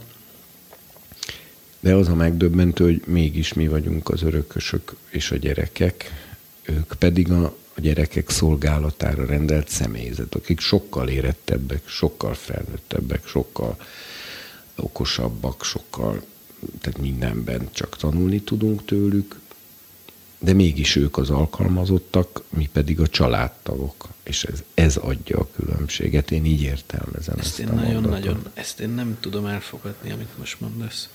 Valahogy tiltakozom ellene. És miben miért? Annyiban, hogy én nem tudom, én nem tudom azt mondani, hogy, hogy bármilyen szempontból közelebb állnék Istenhez, mint, mint, mint Mózes, vagy Ábrahám, vagy Dávid, hiszen, hiszen a Bibliában is ők kiválasztott emberek voltak. Az, az egy dolog, hogy mi újjá tudtunk születni, de hát azért, azért hol van nekünk olyan viszonyunk Istennel, mint, mint, mint Mózesnek, aki láthatta, vagy hát... Én nem mondom, hogy van olyan viszonyunk, hiszen nyilvánvaló, hogy egy csecsemő mondjuk, aki még beszélni se tud, az az apjával nem tud olyan meg itt viszonyba kerülni, mint az a, az a az apával majdnem egy idős szolgálattevő, aki ott él a családnál régóta, és, és lehet, hogy az apának tök jó barátja, mint ahogy Ábrahám például, és iszonyú jókat beszélgetnek, és, nagyon, és sokkal jobban megértik egymást, miközben a csecsevő a sarokban nyilvákol. Tehát, tehát, tehát én nem ezt mondtam. És hát a cselekedetek is, hogy, hogy hát mi mindent tettek ezek az emberek Isten országának az építéséért, mi meg sokszor azon bizonytalankodunk, hogy most akkor hát elmenjek-e Isten tiszteletre, vagy nem menjek, érted ők meg. Hát, hát ezékiel ott feküdt a bal oldalán majdnem egy év. Igen, de, egy év. de azért azt se felejtsd el, hogy mi sokkal sötétebb korban élünk, mint ők. Tehát akkoriban az egész emberiség sokkal spirituálisabb volt. Még oké, okay, a pogány népek ö, ö, bálványokat imádtak, meg minden, de legalább tudták, hogy van olyan, hogy szellem, szellemi lény, van olyan, hogy démon, vannak csodák. Senki nem volt materialista, az egész emberiség spirituális beállítottság hát folyamatosan volt. háborúztak, jöttek a filiszteusok, jöttek, a nem tudom, elhurcolták őket, Miért akkor Babilon, Asszíria, mit tudom én Hát de igen, de valahol... Én szerintem azon, sokkal hogy... sötétebb korban élünk, de ez egyébként biblikus is. Hát az aranyfej Babilon, aztán a Mét Perzsa már csak ezüst, aztán a, aztán a, a görög, amire mi, amit mi azt hiszük, hogy az magasabb rendű civilizáció, mint a babiloni vagy a perzsa, az már csak réz, és aztán római, aminek mi magunk is a, tulajdonképpen a részesei és, a, és az egész rendszerének a tagjai vagyunk, az meg egy vas cserép valami. Tehát nézd meg, hogy Isten hanyatlónak látja az emberi történelmet, nem fejlődőnek. Csak a modern nyugati ember gondolja azt, hogy az ember fejlődik, és azért, mert őt becsapja a technika, a technika fejlődése. A technika fejlődik. Az ember viszont romlik, zűlik, egyre laposabb, egyre színvonaltalanabb, egyre kevésbé spirituális, egyre jobban veszíti el a, a, a lelki, szellemi, intellektuális mindenfajta gazdagságát, tehetségét. Isten szemével nézve akárki akármit mond, a pogány Babilon magasabb színvonalú volt, mint a pogány görögség. Egyszerűen azért, mert ugye mind a kettő egy totál bálványimádó kultúra, és nem véletlen, hogy egy bálványnak a, a részeiről beszélünk ezek fémek esetében, de, de a babiloniak azok abszolút szellemközpontú emberek voltak. Ők tudták mi az, hogy szellem, ők azzal együtt tudtak működni, ők, ők arra érzékenyek voltak, ők ö, tudtak a szellemvilággal kommunikálni, mozogni. Hát a mai ember azt hiszi, hogy ez egy hülyeség, egy őrültség, nincs is egy szellemvilág, csak anyag van. Az egész szellemvilágról azt hiszi, egy halucináció. Ez, ez iszonyatos sötétség. Ennél most elnézést, már ezt régebben mondtam, és remélem senki nem érti félre, de egy animista sámán az sokkal magasabb színvonalon áll, mint egy olyan európai ember aki minden kevésségek közepette azt gondolja, hogy minden csak anyagból van, és nincs olyan, hogy szellem. Ennél még egy bálványimádó is jobb a maga nemében. Szerencsétlenebb is más szempontból, de mégis, de mégis közelebb van a realitáshoz, mert legalább tudja azt, hogy vannak szellemek, szellemi lények.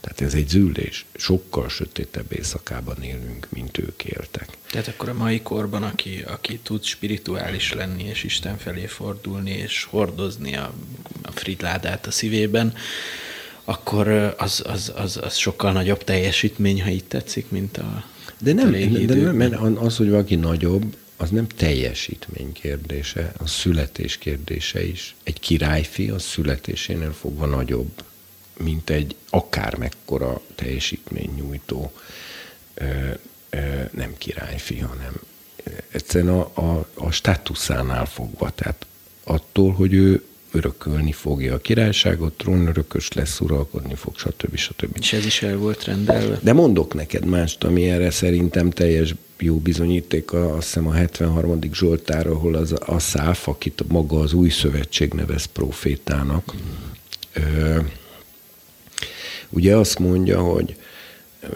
boldogok Izraelben tiszta szívűek. De én, én nekem bizony megcsúsztak a lábaim, én majdnem elestem, én azért, mert elkezdtem irigykedni a gazdagokra, meg a gonoszokra, látván a jó szerencséjüket, hogy minden megy nekik, minden sikerül nekik, miközben nem is érdekli őket Isten, stb. És akkor utána már ilyen mondatok jönnek ki a szemben.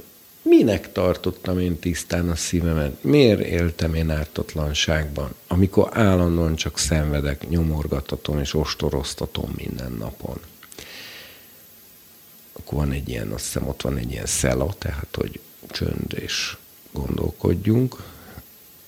És akkor utána azt mondja, hogy gondolkodom, hogy ezt megérthessem, de nehéz dolog ez a szívemben, e, ez, ez a szemeimben, míg nem bementem az Isten szent helyébe, és megértettem azoknak a sorsát. Tehát, hogy csak az Isten jelenlétében tudta megérteni, hogy, hogy miért nem igaz az, hogy jobb a gonoszoknak, mint az igazaknak. Pedig az igazak nagyon sokat szenvednek a gonoszoknak, meg néha tök jól megy soruk. És közben van egy nagyon érdekes mondat, amikor ezt mondja, hogy, hogy minek tartottam tisztán a szívemet, minek éltem én ártatlanságban, amikor csak ostoroztatom, nyomorgattatom, szenvedek. És ott jön egy mondat, ami így hangzik, hogy ha így beszélek, a te fiaid nemzedékét árulom el. Hm. Tehát ő tudta, hogy lesz majd egy nemzedék, vagy nem is egy, amelyik már Isten fia lesz. És ő annak előre a szolgája. És ezt alátámasztja az 1 Péter 1-ben, azt mondja Péter, hogy a proféták tudakozódtak és nyomozódtak, hogy mely vagy milyen időre jelentette ki az üdvösséget, a szabadulást, a Krisztusnak ő bennük levő szelleme, aki előre tanúságot tett a Krisztus szenvedéseiről és dicsőségéről, kiknek megjelentetett, hogy nem maguknak, hanem nekünk szolgáltak azokkal, amiket hirdettek. És ha ezt összerakod az aszáffal, akkor kiderül, hogy az aszáf is, neki volt kijelentése, hogy amit ő beszél, amivel ő, amit ő profétál, az nem, ne, az nem róla szól, és nem magának szolgál, meg nem is a saját nemzedékének szolgál, hanem lesz egyszer egy olyan nemzedék, amely már Isten fia lesz, Isten fiainak a nemzedék lesz, belépnek a fiúságba. És nekem azért nem szabad úgy beszélnem, hogy minek tartottam tisztán a szívemet, minek csináltam jó dolgokat, amikor állandóan csak szenvedek, meg minden bajom van. Mert ha így beszélek, elárulom őket. Vagyis, vagyis, hogy mivel ő nekünk szolgált, tehát a minket pelenkázott, már előre minket szoptatott, minket büfisztetett, stb. stb. Ezért az ő, ő, ő nem maga miatt, vagy a saját nemzedéke miatt vonta le azt a következtetést, hogy nem szabad így beszélnem, és, és egy kicsit szerintem ebben is benne van, hogy azért nem szabad elárulnom a jövőben születő Isten fiait, mert nekik sokkal nehezebb lesz, mint nekünk. Mert ők egy olyan sötét világba születnek be, ahol az emberek már nem is fognak hinni abba, hogy egyáltalán van szellem E, vagy hogy van Isten. Hát azért minden nép hitt abba, hogy van Isten. Imádtak több Istent, de minden népnél ki tudod mutatni, hogy tudta azt, hogy az összes általa tisztelt kis alisten fölött van egy legfelsőbb Isten. Ezt mindenki tudta. Legfeljebb csak nem tudták, hogy hogy kell imádni, mert nem ismerték, és ezért próbáltak ki, kiegyezésre jutni ott a, a szomszéd hegynek az, a szellemével, meg a, meg a patak, meg a izé, hogy nehogy kiszáradjon, azzal próbálták lezsírozni az életet, mert nem, de azt mindenki tudta, hogy van mindenek fölött egy legfelsőbb Isten. És most a pogány népekről beszélek. Az Izrael pedig el lett hívva, hogy szolgálja a legfelsőbb Istent, és a többit ne szolgálja, hanem, hanem legyen, ugye amikor Jónást kérdezik, hogy mikor kivakarják a hajó aljából, hogy és sorsot vetnek, hogy miért van rajtunk ez a nagy vihar, és akkor a Jónás kijön, hogy ő a ludas, és akkor megkérdezik, hogy akkor a létszíves mondd el nekünk, hogy miért van rajtunk ez a vihar, mire ő bemutatkozik, és azt mondja, én Héber vagyok, és én a, az egek és a föld istenét szolgálom, aki az egeket és a földet teremtette, mire rögtön, csak ennyit mond még, mire rögtön, ez az emberek nagyon megrémültek. Mert önmagában az, hogy, hogy valaki nem a világ elemeinek a kis alisteneit szolgálja, és azokkal próbál üzletet kötni, hogy ne bántsák őt, mert minden pogányvallás erről szólt, hanem közvetlenül kötődik a legfelsőbb Istenhez. Ez önmagában rémületes volt. És akkor ugye megkérdezték, hogy és mit csináltál? És akkor mondja, hogy hát, hát menekülök az úr elől, és tudom, hogy miattam van ez a vihar. És akkor erre mondjuk dobjatok a vízbe, és akkor el fog múlni. És akkor azok az emberek nem akarják a vízbe dobni, mert nem akarnak gyilkosságba esni, és ezért azt mondja, hogy mindent elkövetnek utána, hogy valahogy megúszszák, de nem sikerül, és akkor imádkoznak, lehet, hogy életükben először a legfelsőbb Isten, hogy Urunk, ne haragudj ránk, bocsáss meg nekünk, de te azt teszed, amit te akarsz. Úgyhogy ne hárítsd ránk az embernek a vérét, de ezt most mi tényleg bedobjuk a tengerbe bedobják a tenger, és abban a pillanatban megszűnik a vihar, mire ezek az emberek megfélem lettek nagy félelemmel, és áldozatokat mutattak be a legfelsőbb Istennek.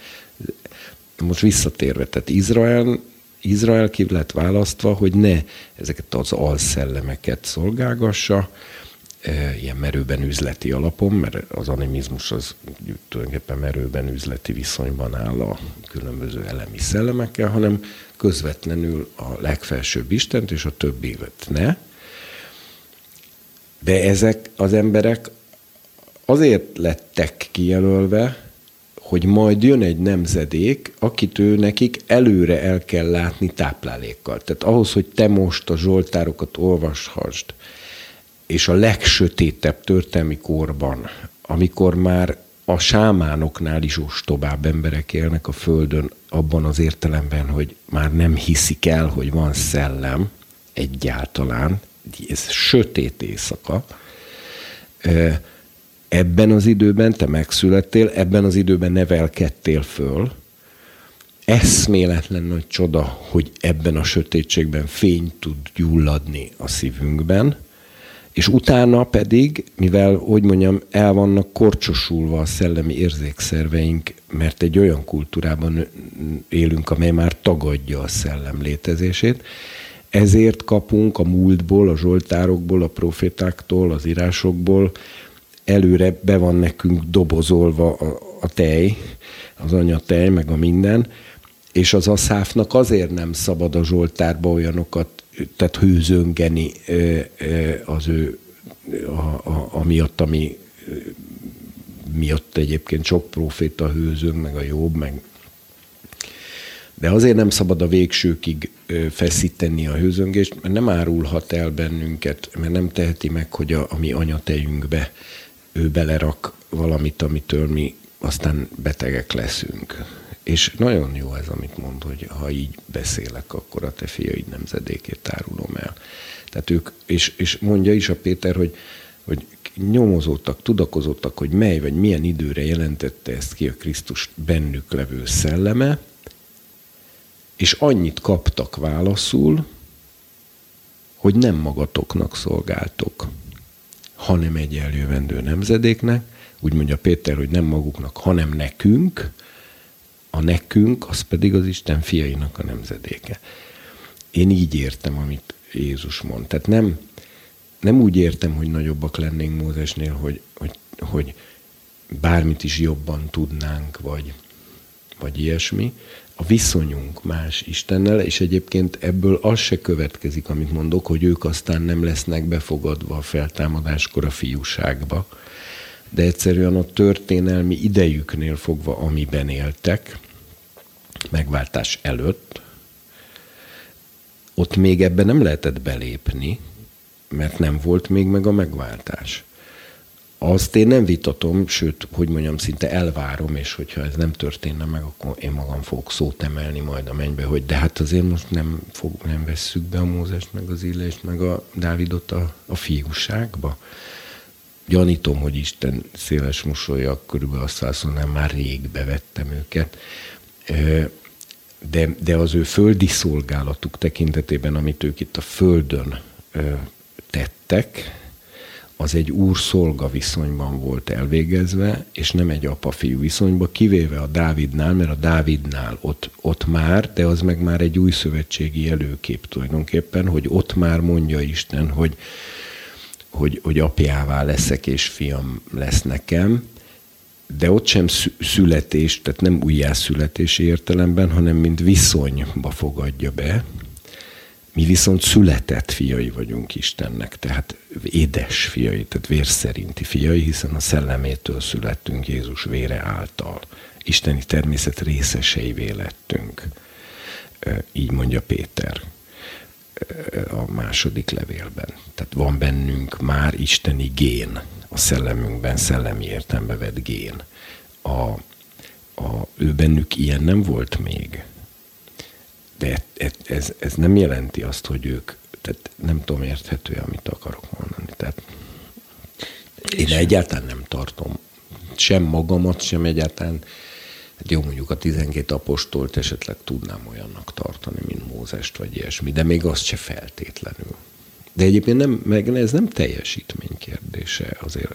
Lehet, hogy erre is vonatkozik, amit mond Jézus, hogy hogy, hogy azok, akik a végén egy órát szolgáltak, ugyanakkor a bért kapnak, mint akik a nap terhét hordozták, és éppen emiatt fognak méltatlankodni. Én azért azt gondolom, hogy ezek az emberek a fiúságba be fognak lépni elfelől, igazából semmi kétségem nincsen, de a történelmi tevékenységüket, idejüket és tevékenységük jellegét tekintve ők nem fiakként, hanem szolgákként tevékenykedtek. Mikor lesz ez összesűrítve? Mikor lesz az, amikor, amikor ez megtörténik, szerinted? Hát a feltámadáskor. De, Egyébként a feltámadásról tehát, mondja is Jézus, hogy, hogy akkor azok már mindannyian azért is nem házasodnak, mert mindannyian Isten fiaiként angyalszerűek válnak, így mondja. Tehát...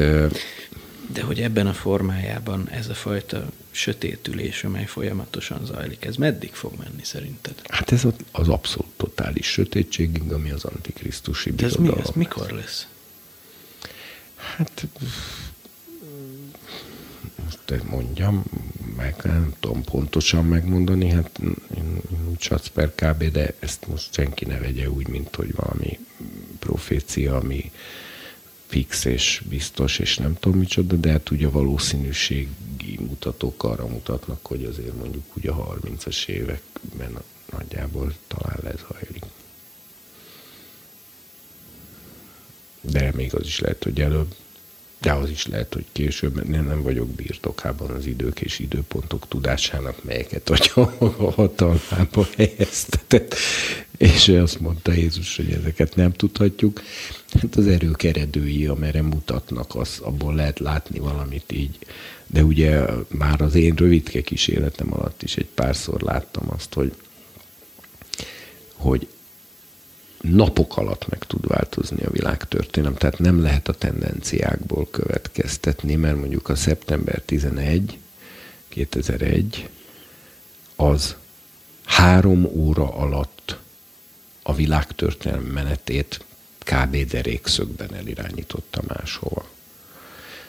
Tehát aztán azóta volt az arab tavasz, vagy előtte volt a Szovjetunió összeomlása, vagy mit tudom én, tehát állandóan történnek ilyen pár évente, vagy legkésőbb ilyen 5-10 évente, de történnek olyan események, amire senki nem számított.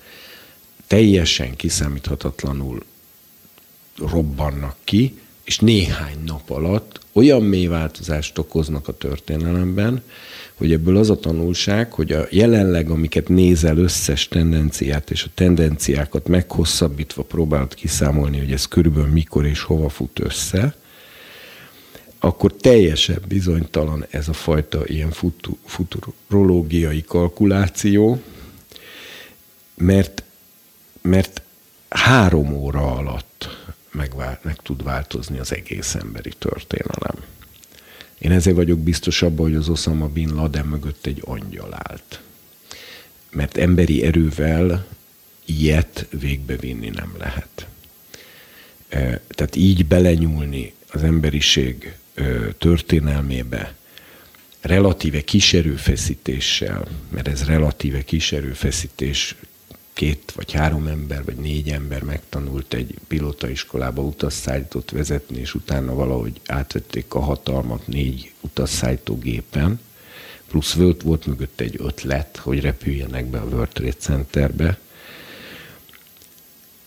és az Osama Bin Laden nevetve nyilatkozta utána le a videóba, hogy arra nem is számítottunk, hogy össze fognak omlani a tornyok, csak hogy belemennek a gépek, de hát az egy külön gratis izé volt nekünk hogy össze is omlottak. Ezt vitatják, hogy ez a repülőktől volt egyébként? Hát a hő, Vannak, akik vitatják. A hőmérséklet, tehát a tűz miatt omlottak össze, nem, hogy a hőmérséklet az De a célszerkezetet. Akik, mert hogy mindig készülnek összeesküvés elméletek, itt éppen ja, az, hogy fel lett robbantva, is. és tehát, hogy, hogy ez valami amerikai dolog volt, hogy, hogy elmehessenek a közel-keletre az olaj. Tehát, hogy van, vannak ilyen hát dokumentumfilmek róla, és mit tudom én. nem tételezek föl, és ennyire nagy cinikus gonoszságot ö, ennyire szervezettet az amerikaiak. De mindegy. Akármit volt, akármi történt, hogy angyal volt mögötte, az száz százalék. Mert ilyen, ilyet egy elég komoly bukott angyalnak a komoly támogatása nélkül azt, hogy három óra alatt megváltoztatom az emberiség történelmét, ezt nem tudja senki ember megcsinálni. Ez nem emberi mű volt, de nem is isteni. Na most ilyenekre bármikor számíthatunk. És a legváratlanabb helyekről, tehát a, nem csak emberek felől, hanem a természet felől is, vagy a, vagy a, vagy a amit most este el se tudok képzelni, és éppen ezért nem is tudok róla, tehát nem, tudok, nem tudom megnevezni, tehát bárhonnan érkezhet olyan dolog, amitől fejre áll minden. Úgyhogy nem nehéz extrapolálni itt időkkel, de, de mondjuk én kicsit meg lennék lepődve, hogyha ennek a századnak az első felének a végéig nem játszódna le az antikrisztusi történet, meg hát az, nekem az is nagyon megdöbbentő, hogy világi emberekkel beszélgetek, teljesen világi emberekkel. És teljesen világi emberek, akiknek semmiféle bibliai kultúrájuk nincsen, de viszont fiatalok. És a fiataloknak mindig van egy, egy jövő érzéke, mert az Isten megadja a fiataloknak, hogy valamennyire érezzék, hogy, hogy milyen lesz az életük, vagy mire készüljenek. Ők maguk használják, nem bibliai kultúrában élő emberek, hogy apokalipszis lesz az ő életükben, és olyan komoly problémát okoz nekik, hogy, hogy azon gondolkoznak, hogy, hogy hogy alapítsanak családot, amit pedig nagyon szeretnének pedig nem keresztény, nem is hívőkről van szó, és azt mondják, hogy egyszerűen az annyira bizonytalanok e, e tekintetben emiatt, hogy tehát az emberek szellemében is van jelzés. És mégsem akarnak csomóan megtérni. Hát én még olyat is hallottam, aki erre úgy reagált, mondjuk az nem is tetszett egyébként, tehát azt én Medilinyónak is tartom, meg nagyon nagy félrecsúszottságnak, hogy, hogy éppen ezért bulizzunk. De én egyébként azt gondolom, hogy az óriási buli kultúra, az még aki nem tudatosan mondja is ezt, az, az, az, az nagyon erősen amiatt van, hogy a fiatal generáció szívének a legmélyén egy mélységes félelem és rettegés és kilátástalanság áll a jövővel kapcsolatosan. És ezért menekülnek bele a bulizásba, mert már az életüket nem érzik tervezhetőnek. És ugye amikor az ember már nem tudja ambicionálni azt, hogy, hogy majd szépen gyermekeim lesznek, és akkor nyugodt körülmények között nevelgetem őket, és aztán megöregszem, és izé, unokáim lesznek, és majd játszadozok velük őszhajjal a kertbe, meg stb., mert már nem lát ilyet maga előtt, ha belenéz a jövőbe, hanem csak egy fekete lyukat, e, akkor szinte mondhatnám természetes reakció, és éppen ezért én nem is tudom őket ezért olyan végtelenül hibáztatni, hogy pánikszerűen menekülnek bele abba, hogy ne kelljen a jövőre gondolni, ne kelljen ezzel az egésszel foglalkozni szétbulizom magam, valahogy megélek addig is ilyen munkákból, meg elvégzem az egyetemet, mert azt mondta az apám, meg az anyám, meg fizetik, meg mit tudom én, és akkor addig is tudok még tovább bulizni, meg, meg majd lehet, hogy még, még, még majd fogok dolgozni is, és még az is lehet, hogy fogok jó sok pénzt keresni, lehetőleg minél előbb szeretnék minél jobb több pénzt keresni, mert akkor még többet tudok bulizni de ugye azért, de ez, és ez nem merő gonoszságból származik, én nem hiszem, hogy a mai fiatalok gonoszabbak, mint a régi emberek. Eleve azt mondja a, a Salamon, hogy nem mond azt, hogy mi az oka, hogy e mai napok rosszabbak, mint régebben, mert nem bölcsességből származik az ilyen kérdés. Tehát én inkább sajnálom és féltem, és iszonyan aggódom, és a, a, a fiatalokért. Sokszor egyébként jobb szívűnek látom a mostan, még a világi fiatalokat is, mint az én nemzedékemben voltunk, mert mi nagyon cinikusak voltunk, és nagyon kemények, és, és izé. E, és most pedig nem ezt látom, hanem szinte egy ilyen, tényleg egy ilyen pánikszerű menekülést a, a bulizásba mert hogy, mert hogy mi, mi van azon kívül, vagy mit, mit lehet várni a jövőtől, és nekem ez is azt mutatja, meg hát ezer más jel is, meg tendencia is, hogy, hogy szóval meg lennék lepődve, ha ennek a századnak az első felében nem játszódna ez le, de újra hangsúlyozom, hogy nem biztos információt mondok mert nincsen erről az úrtól kapott világos kijelentésem, csak én is tudakozódom és nyomozódom, hogy mely vagy milyen időre jelentette ki ezt, ezeket a dolgokat, és a nyomozódásom során beszűkülnek a lehetőségek. De aztán, ha úgy alakul, hogy ezer év múlva jön el az egész, amit mondom, ahogy most kimondtam is, azt gondolom, hogy teljesen valószínűtlen, de ha mégis így alakul, ne, ne hibáztasson senki engem, én nem mondtam, hogy most lesz, csak nekem az a belső sejtésem, érzésem, a tendenciák, a stb. stb., hogy meg lennék le. Hogy lehet ezeket a fiatalokat megszólítani? Én amikor beszélgettem mostanában világi fiatalokkal így mélyebben és alaposabban, Hát szinte majdnem azt mondom, nem is kellett megszólítani őket, hanem ők szólítottak meg engem, konkrétan is. Tehát meg tudták, hogy lelkész vagy, és akkor oda jöttek kérdezősködni. És hát már meséltem talán itt a műsorban is, hogy volt, amelyik elsírta magát, pedig egy, amúgy egy így külsőre inkább ijesztő vagány, 25 7 éves, tehát mondjuk féltem volna, ha verekedésbe keveredünk, vagy ilyesmi. Na de mit tanácsolnál mondjuk bárkinek, aki ezt hallgatja? Hát például azt, amit itt az egész műsor elején beszélgettünk az őszinte kommunikációról Istennel, és épp úgy emberekkel is. Én például azért alapvetően azt tapasztalom, hogy ha valakivel az ember ilyen hangot üt meg, nem játsza meg magát, nem akarja megmondani a tutit, hajlandó végighallgatni a másikat, ami néha a keresztényeknek igen nehezen megy, mert ők meg vannak róla győződve, hogy az igazság birtokosai, és ezért a világi embert már nem kell végighallgatni. Csak tudod, az a probléma, hogyha nem hallgatsz végig valakit, akkor, akkor, akkor nem ismered meg. Mert nem vagyunk mi a mindenható Isten, hogy mindenkinek a szívét és a veséit egyből megismerjük ha meg nem akarok valakit megismerni, akkor mit jelent az, hogy szeretem? Az csak azt jelenti a szeretetem, hogy oda megyek, és én megmondom neki a tutit, hogy ő neki mit kell csinálnia, és hogyan éljen mostantól fogva. És ha azt mondja, hogy jó, így fog élni, akkor hello, adok neki egy brosúrát, elköszönök, és elmegyek, és többet nem is kommunikálunk. Mert, mert ez, ez nem evangelizálás ha meg igazán szeretek egy embert, és tényleg meg szeretném menteni, akkor igenis végighallgatom két okból. Az egyik ok az, hogy, hogy mert érdekel, hogy ki ő. A másik ok pedig az, hogy, hogy mert, mert különben hogy fog megbízni bennem, hogy, hogy én amit mondok, az, az bármiféle relevanciája van őre nézve. Egyébként példabeszédek könyve, ha valaki felel valamit, míg meg nem hallja, tehát míg végig nem hallgatja a másikat, ez nagy bolondság és nagy gyalázatosság ránézve.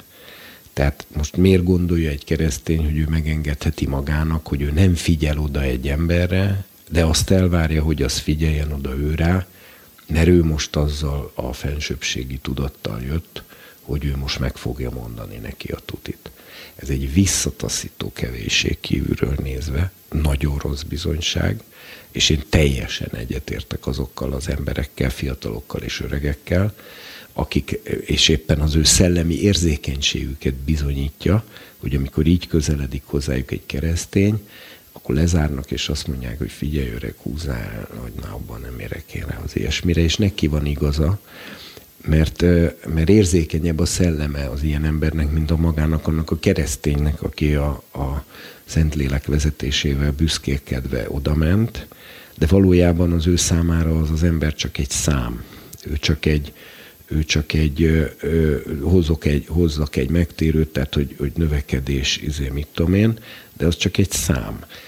És ezt, az, ezt egy egészséges lelkű ember azonnal megérzi és igaza van, ha innentől kezdve lezár, mert nem beszéljen nekem senki a szeretetről, aki nem tud rám odafigyelni például. Én azt gondolom éppen ezért, hogy, hogy itt nem különleges beszédkészség, vagy ajándék, vagy ilyesmi a döntő, hanem az, hogy, hogy tudom egyenlő embernek látni magammal a másik embert, vagy mindenképpen abból tudok csak kiindulni, hogy én okosabb, jobb, fensőbbségesebb, magasabb szintű, stb. stb. vagyok, ami egyébként jegyezzük meg, hogy amúgy meg a kisebbségi érzésnek a, az abszolút bizonyítéka, ami tehát ugye csak azok válnak felfúvalkodottá, és helyezik magukat a többi ember fölé, akiknek, akik valójában nem elégedettek önmagukkal, akkor, hogyha úgy érzik, hogy ők ugyanolyanok, mint a többi ember. Pedig tök jó úgy érezni magát az embernek, hogy ugyanolyan, mint a többi ember, mert ez egy kellemes és emberszerű érzés, és legalább nincs egyedül az ember akkor, hanem sok ugyanolyan hülye veszi körül, mint ő maga. és ahogy Rejtőjenő mondta, tiszteljük barátaink baját. Tehát, hogy, tehát, tehát, és akkor szerintem az emberek szelleme, szíve ezt, ezt megérzi, és én nem látok olyan embert, aki nem szeret beszélgetni, vagy nem nyílik meg, vagy nem figyel olyan emberre, aki ő hozzá szeretettel és ö, ö, ö, tehát igazi, nem megjátszott ö, ö, érdeklődéssel fordul. És újra mondom, hát ha engem nem, ha én nem érdeklődöm, ha engem egy ember valójában nem érdekel, hanem érdekel, hogy ő milyen ember, ha nem érdekel, hogy ő ki, akkor miről beszélünk szeretet címén? Hát ha én valakit szeretek, akkor érdekel, hogy az ki. Nem csak az evangéliumot akarom neki elmondani, nem csak abban áll a szeretetem, hogy az evangéliumot elmond. Nekem egyébként ezt Sándor mondta egyszer, mert nagyon régen for, hozzánk fordult egy, egy világi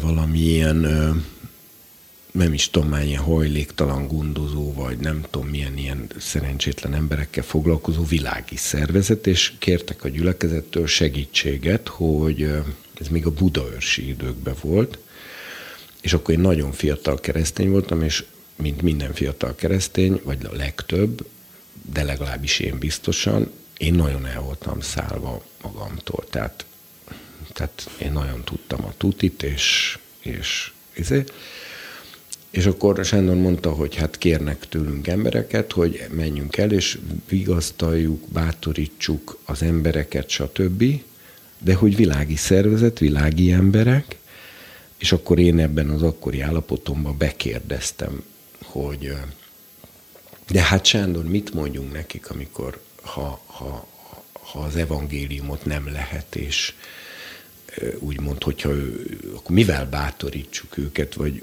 Szóval mit lehet, mivel, mi, mit mondjunk nekik, ha nem az igét hirdetjük. És soha nem felejtem, hogy Sándor ilyen iszonyú mélyen belenézett a szemembe, és azt mondta, hát igen, ehhez szív kell. Nagy lecke volt, és azóta se felejtem el, és most ugye a kérdésedre ugyanezt válaszolom, hát igen, ehhez szív kell. Rendben van. Akkor azt hiszem, hogy ma is megbeszéltük sok olyan dolgot, amit meg kellett beszélnünk. Én nagyon szeretném hát először is megköszönni ezt a beszélgetést, ami számomra nagyon, nagyon klassz volt. Számomra is. Én is köszönöm. Most, hogy mindent megettünk, Nem és lehet jól beszélgetni. Hát most erre nem tudom, hogy mit lehet zavarba jövésen kívül mondani. Hát te is ilyeneket szoktál nekem mondani. Tudom, de ez most visszakaptam. Nem, ezt nagyon utálom. hát legalább többet nem teszed vele, azt ja, nem kívánsz magadnak. Szóval, köszönjük, hogy hallgattatok bennünket. Gesztesi Máté és Ruf Tibor ezzel búcsúzik, a szerkesztők Tenke Anita, Lehel Adrián és jó magam voltunk, illetve ö, mindannyiunk fölött a seregeknek ura. A technikai munkát Kassai Robertnek és Kisdaróci Adriennek köszönjük, és egy hét múlva visszatérünk. Sziasztok! Sziasztok! Ez annyira tetszik.